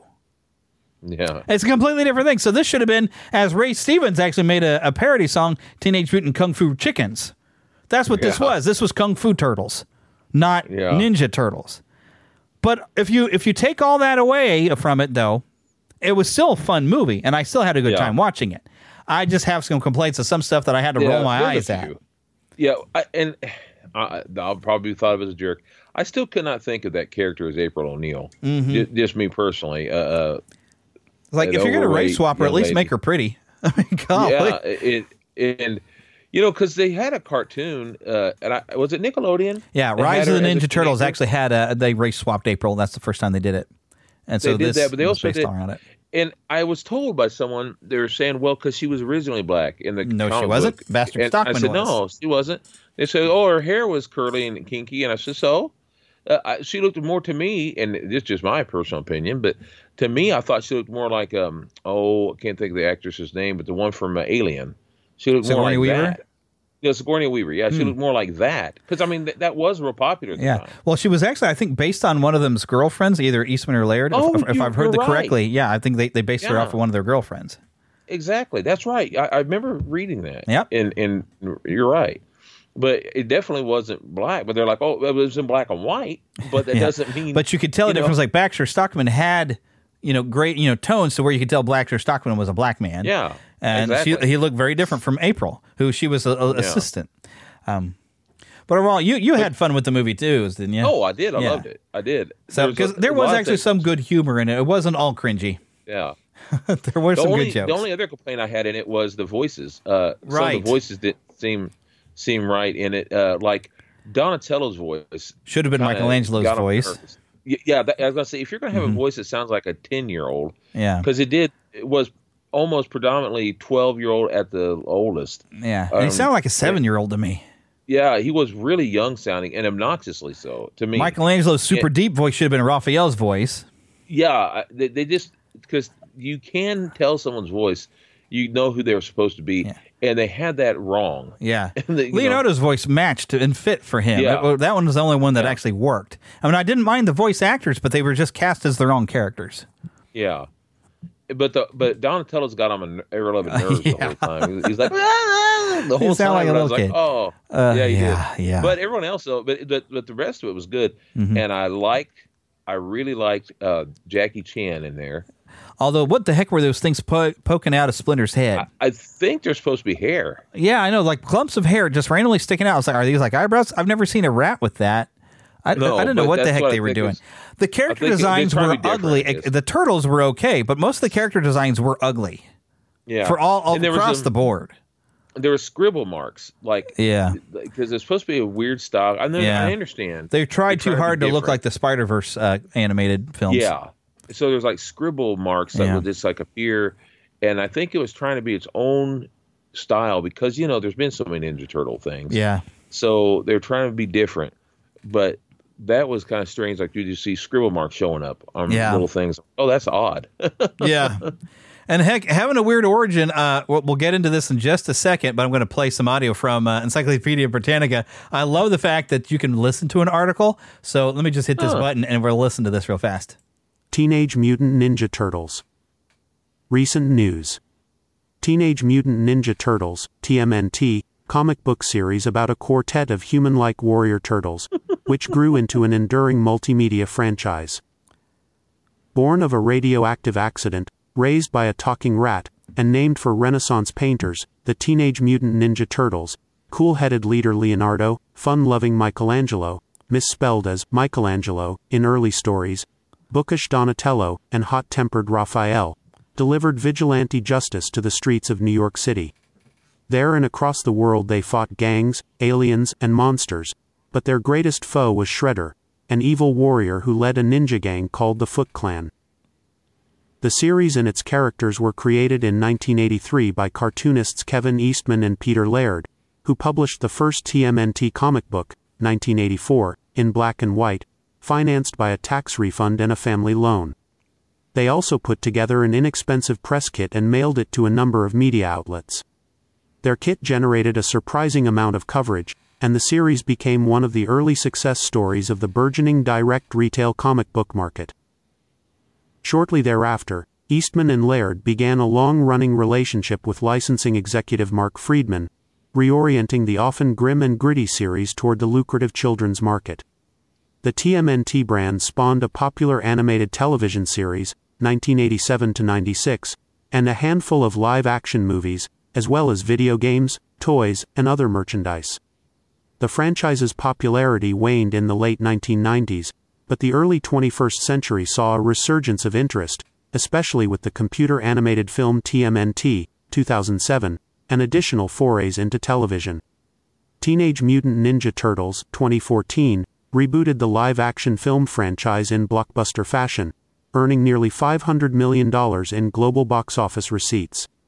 A sequel, Teenage Mutant Ninja Turtles Out of the Shadows, was released in 2016. Okay, so there's your quick two two minute history of uh, as Encyclopedia Britannica can can give you.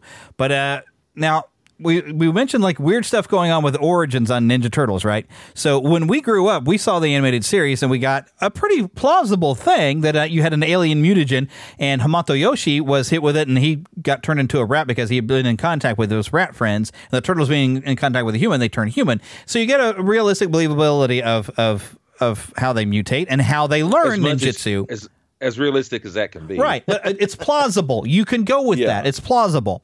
Now, of course, you go with the original version.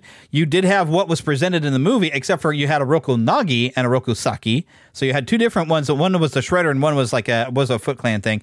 And you had the story as presented pretty much by the movie, where you had a Hamato Yoshi coming to America with Tang Shen, his his his bride, and his rat Splinter mimicking his moves from a cage, and then when they get mutated, and which was neat, it was actually a tribute towards Daredevil because they love Daredevil of that. Yes, the right. same chemical that was supposed to have taken away um, Daredevil's sight. Uh, yeah, instead of the hand, you get the foot, but that yeah. the same chemical that had hit, um, I forgot his name though, but Daredevil's eyes is what mutated the turtles and Splinter. And you know what? That's it seems a little ridiculous that a rat is mimicking ninjutsu and learning it enough to train, but for some reason that was plausible. That worked for us. But then we get some of the stuff that happened in that other live action that's mentioned, the Michael Bay, and you have the weird lab things, and they get named by April and they get Renaissance names, but they learned everything by finding a book in the sewer. You just happen to find a book on ninjutsu in the sewer, and you just happen to know how to read when you're a daggum turtle and rats. Didn't make any sense to me. No longer plausible. But now let me read to you what IDW has done, and I guess Kevin Eastman has been part of it because now Peter Laird sold out his stuff, and I think that's how Nickelodeon's gotten rights. But he's changed the origin, and that's what's currently running right now. Okay. So look, let me read you volume one here. It says Hamato Yoshi is a member of the Foot Clan led by Oroku Saki during Japan's feudal period feudal period. So we're going back. So that kind of works. After seeing Saki ruthless, act ruthlessly, Yoshi leaves the clan and is marked a traitor, and Saki orders Yoshi's entire family to be put to death. Yoshi's wife, Tang Shen, is attacked and severely wounded, and with her last breath, she beseeches Yoshi to protect himself and the children. He flees with the boys. They have four children. He flees with the boys and remains on the run for several years. Saki, who will later be known as Shredder, eventually finds Yoshi and his children and murders them all. Yoshi and his son's spirits are reincarnated in modern times as a gray rat and four green turtles in a research laboratory called StockGen, owned by Baxter Stockman, a scientist who has, who has recently allied himself with Krang. An intern at StockGen, April O'Neil, names the turtles after Renaissance artists Leonardo, Michelangelo, you know what I mean. Members of the Foot Clan break into the facility to steal an alien mutagen. The animals are taken by mistake, and when they and the stolen mutagen get lost in the sewer, they are covered with the spilled mutagen and transformed into enlightened humanoid beings. Which apparently now this is where Yoshi's going to remember his past life because they're reincarnated as animals. And this is where he's going to train his his children. They're his literal sons now that turned into turtles. Why did he get a rat? Why did they all become turtles? I don't know. The plausibility is gone. At the, the only thing that makes sense is the mutation. But the, I guess they wanted a better way for them to uh, have known ninjutsu, and I guess that works. But they're reincarnated like centuries later as a rat and turtles. Oh my gosh. They have lost their ever loving minds at this point. I tell you. Mm. But the turtles meant a lot to us as kids. I remember uh, it was it happened. Uh, it was during the summer when I first saw the miniseries, and it came on instead of Silverhawks in the early morning at like eight o'clock. And I was re- getting ready for Silverhawks, and all of a sudden Ninja Turtles comes on. I was like, "What is this?" And I liked it, but they sh- they showed it again in the afternoon which was good because I was trying to explain it to my brother and sister. Like, oh no, you got to check the show out. And then it came on in the, in the afternoon. We watched it. I remember the like the third, second or third day. I watched it in the morning, and then by the time I was re-airing in the afternoon, I was actually really sick and laying in the bathroom floor, throwing up and stuff all day. I don't know why. I had a 24-hour flu bug or something, but I still was a big fan of the Turtles. And then, of course, that we picked up with a basically season two after the miniseries, and I mean, watched it every day, 4:30 every day. Did not miss it And then eventually, of course, by the fourth season, you end up on Saturday mornings on CBS because the movies had come out and made it even more popular. And Mm-hmm. uh, yeah, it, it was. And it's what's fun is I've actually now spoken with two, and well, I'm going to say and a half turtles because I've I've met Rob Paulsen. I didn't get to interview him. Uh, to not at least not record. I talked to him. I kind of interviewed and asked him some questions about the Rise of the Turtles because he was directing it. I've had Townsend Coleman, Michelangelo, on the show at least twice. And of course, he's on Adventures in Odyssey. And then Greg Berg, who's been on the show, who was Fo- Baby Fozzie on the Muppet Babies, actually was that fill-in voice you'd hear occasionally for Donatello and Krang. Whenever you, whenever they didn't sound right, it was it was Greg Berg who did a really good job voicing the characters actually. But you could tell it was different. Now I think he says why he was in sometimes filling in on those roles at certain times.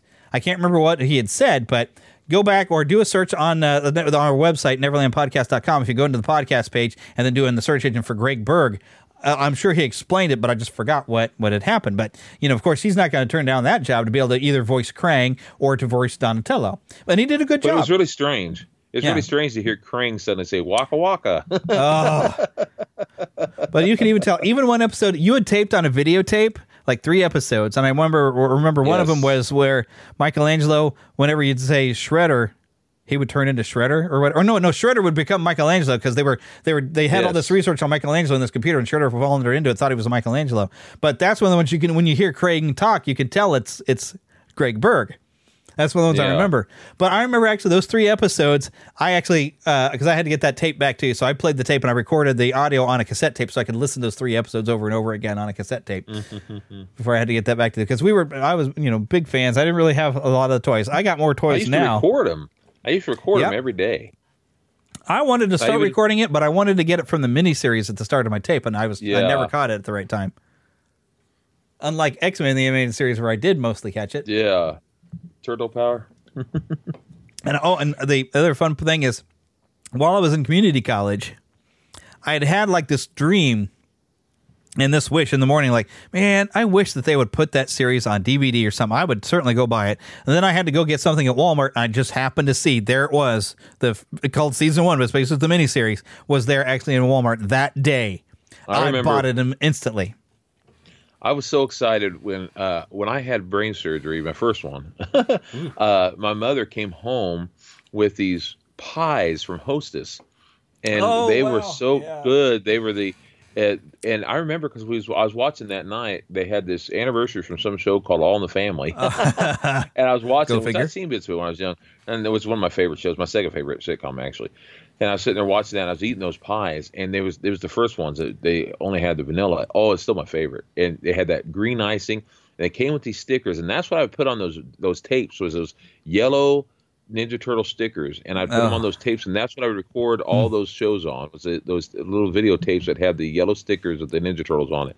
And I remember very well the the one that had uh, Michelangelo. He'd be on a skateboard, and he'd be skating on that. And I remember I can't remember exactly what uh, Leonardo was doing, but each one had a different sticker, and you know collect all five or whatever they say on the thing. But you could get like I think there's like five or six different stickers, at least four.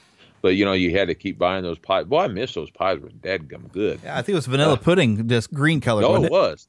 It was. It was vanilla pudding, and there's a green. And then later on, they brought out a chocolate. But that was just right before they ended. Hmm. And uh, but I didn't really want chocolate. That vanilla pudding was so good. And they It had like amazing. pizza flavored chips and stuff like that. Oh, I love that. Those chips were good, and, and they were round. And they would. Mm-hmm. They, they had so many. You, you, could go out and get like animal crackers that were shaped like the Ninja Turtles, and you could get. Yeah. There was so much out there. Anything turtles. They would. You had. Uh, Ninja Turtle macaroni, and Yeah. you had uh, a, and a hamburger helper, and i anything almost. It was like you dream it, they would have it. You, it it's just like with all things, they saturate the market, but it's okay. It's it's part of the fun, you know. You know you're going to have cereal. You know you're going to have which they have again right now for the new movie. Yeah, and it's not bad. It's not there. bad. I Yeah, like it. Yeah, I, I haven't yet to try that, but they have just about anything. Oh, oh, Hi-C. Yeah. you, you, you always get some Hi-C or Yep. something like whoa, cowabunga juice or ooze or something. Yeah. You know, you know you're going to get that, brother. Yeah, and my mom tried to keep me away from all that because by the time the movie was coming out, she'd heard some bull crap story about some kid stabbing his brother, saying the Ninja Turtles did I it. know. I and it, know it was a lie. Uh, probably the Beavis and Butthead setting fire or something was probably a lie too. But they they stopped doing any fire jokes. But so my You know, mom I- kept me away from it. So it was, it was through my friends I was actually able to still have some of the chips because when you came over for my birthday, we brought the you brought our fruit pies and those chips, and we ate them as we were playing the Batman Nintendo game I and watching that, the Jungle yes. Book. Oh heck I yeah! remember that. So mom could not keep it away from me. I was a bad influence. Cowabunga. That's dude. right. Well, heck, my uncle even tried to go and convince me. And, the funny thing, Steve tries to say, well, if they're not violent, what do they do when the bad guys show up? And it's hard to explain it on the old anime series because it was very cartoony what they would do. And, you know, they they would do some weird thing like make something fall down on the bad guys or something, some sort of cartoony Yeah. thing. The only time they were actually able to, to fight anything was the the, the uh, miniseries where it was animated in a different place, and so the the app and animation is actually a lot better. And they were okay with because they said, okay, well we'll make robots and you can destroy robots. But that was the closest thing to any that. violence that. series ever had. No one ever complained about GI Joe with all the violence on GI Joe, with people getting shot Oh, and yeah, punched and everything did. else. They But now did. Ninja Turtles, Ninja Turtles were the problem. Oh, and the Ninja Turtles Oh, never they- did a violent thing in that so- that show. It's so stupid. They all heard it, really. All Ugh. of them did, and and I understand why they got some of that. You know, I get it. A parent has to be careful what they let their kid. I get all that, but They're the truth responsible be to go overboard. It is. It is. Yeah. And the other the thing that I heard, uh, you understand, I'm a pastor's son. I was, you know, and I'm a pastor now, and I understand you gotta be careful. But I I received a book at the time, you know, talking about Batman and all that. I received a book that was trying to say that all this stuff was demonic and weird and new agey, and and so on the satanic frame panic. of the book, yeah. And so when I got this book to read it, the fr- front of the book, and I'll never forget it. Front of this book, you have to understand. It shows these kids looking like they're brainwashed, and they're watching this TV. And on the TV, you have looks like Michelangelo, I guess, mm. coming out of the yeah, because he was wearing orange. He's coming out of the, the TV and he's going with his hands out, and he's like mesmerizing them and like brainwashing them. And they're watching him. And then around the, the TV, you had a Batmobile, and you had like a Smurf on the ground, and you had on the floor. I mean, and you had all these other like a uh, looked. I think it was supposed to be uh, Slimer and a couple other things. Is like how they're brainwashing your children, and and I was like, come on. We all got to be careful what we watch, but but you also can if you go overboard, it's going to push him towards it. Yeah. Anyway, Yeah. And uh, we watched all that stuff, and it didn't really mess us up. We just ended up having a podcast where we talk about it. that's right. And God's still my number one. God is still my number one. That's one. right. God is still number one. It Yeah. did not take away, you know, just because I'm surrounded in toys of He Man, Leonardo, Spider Man, and everything else in the world, and Yeah. Ghostbusters, doesn't mean I don't love Jesus. That's right. All right. But we better wrap this up here. Sure. Yes. Oh, which I got to go back to my show notes there again. Here, I'm looking at the the the, the other pages. Oh, Ninja Turtles. Yeah. But of course, I want to remind you to go to our website, neverlandpodcast.com, where you can find right in the middle of the page. Uh, if you happen to have a podcast and you want to be able to get your reviews, my podcast reviews, click that link and I'll, I'll get a little bit of kickback for that if you go ahead and sign up a very inexpensive service and get all the reviews sent to you. By the way, you can find everything you need right there to write some reviews. We haven't had a review in a while. Uh, and only you can help this show grow by telling your friends about all the fun you're having on this show and that, hey, look, we actually get more of a Christian focus sometimes. Uh, we, we don't mind talking about Jesus now on this show. And so we, we look at everything from the eyes of Christians. And so now we not talk about God every episode, but, you know, let, you let your friends know that, hey, and you can let your kids listen to this because we ain't going to do anything foul on this show. Thank you. That's right. So, yeah, let, let everybody know that you're enjoying the show, and please do share it with others on social media. Which, by the way, on social media, we do have stuff on Facebook and Twitter. I mainly recommend getting into the group under Neverland the Fandom Nexus because the group is where it's easier for me to share because Facebook has changed things, and the fan page where you just like, I have to go through like a different profile, so it's harder for me to just pop up and share. So, uh, but yeah, make sure you find us all the things. You can email us, podcast at neverlandpodcast.com. Please donate to the Patreon. You can find links for that right on our website, neverlandpodcast.com. And you can even join the Neverlanders there. We have Lost Boys there and Pixies. We have Pixies because girls are too clever. They don't get lost. And we'd, of course, like to thank Karen Kennedy, Ricky Pope of Christian Nerds Unite, and Darren Wilhite of the Wilhite and Wall Show for helping me out with the intro. And now we just want to remind you to uh, get lost. In an adventure! In an adventure! Uh, you had a little bit of a delay, but that's okay. I did my best. you beat me to the punch before. You just jumped in there before I got there. All right, but we'll see y'all next time.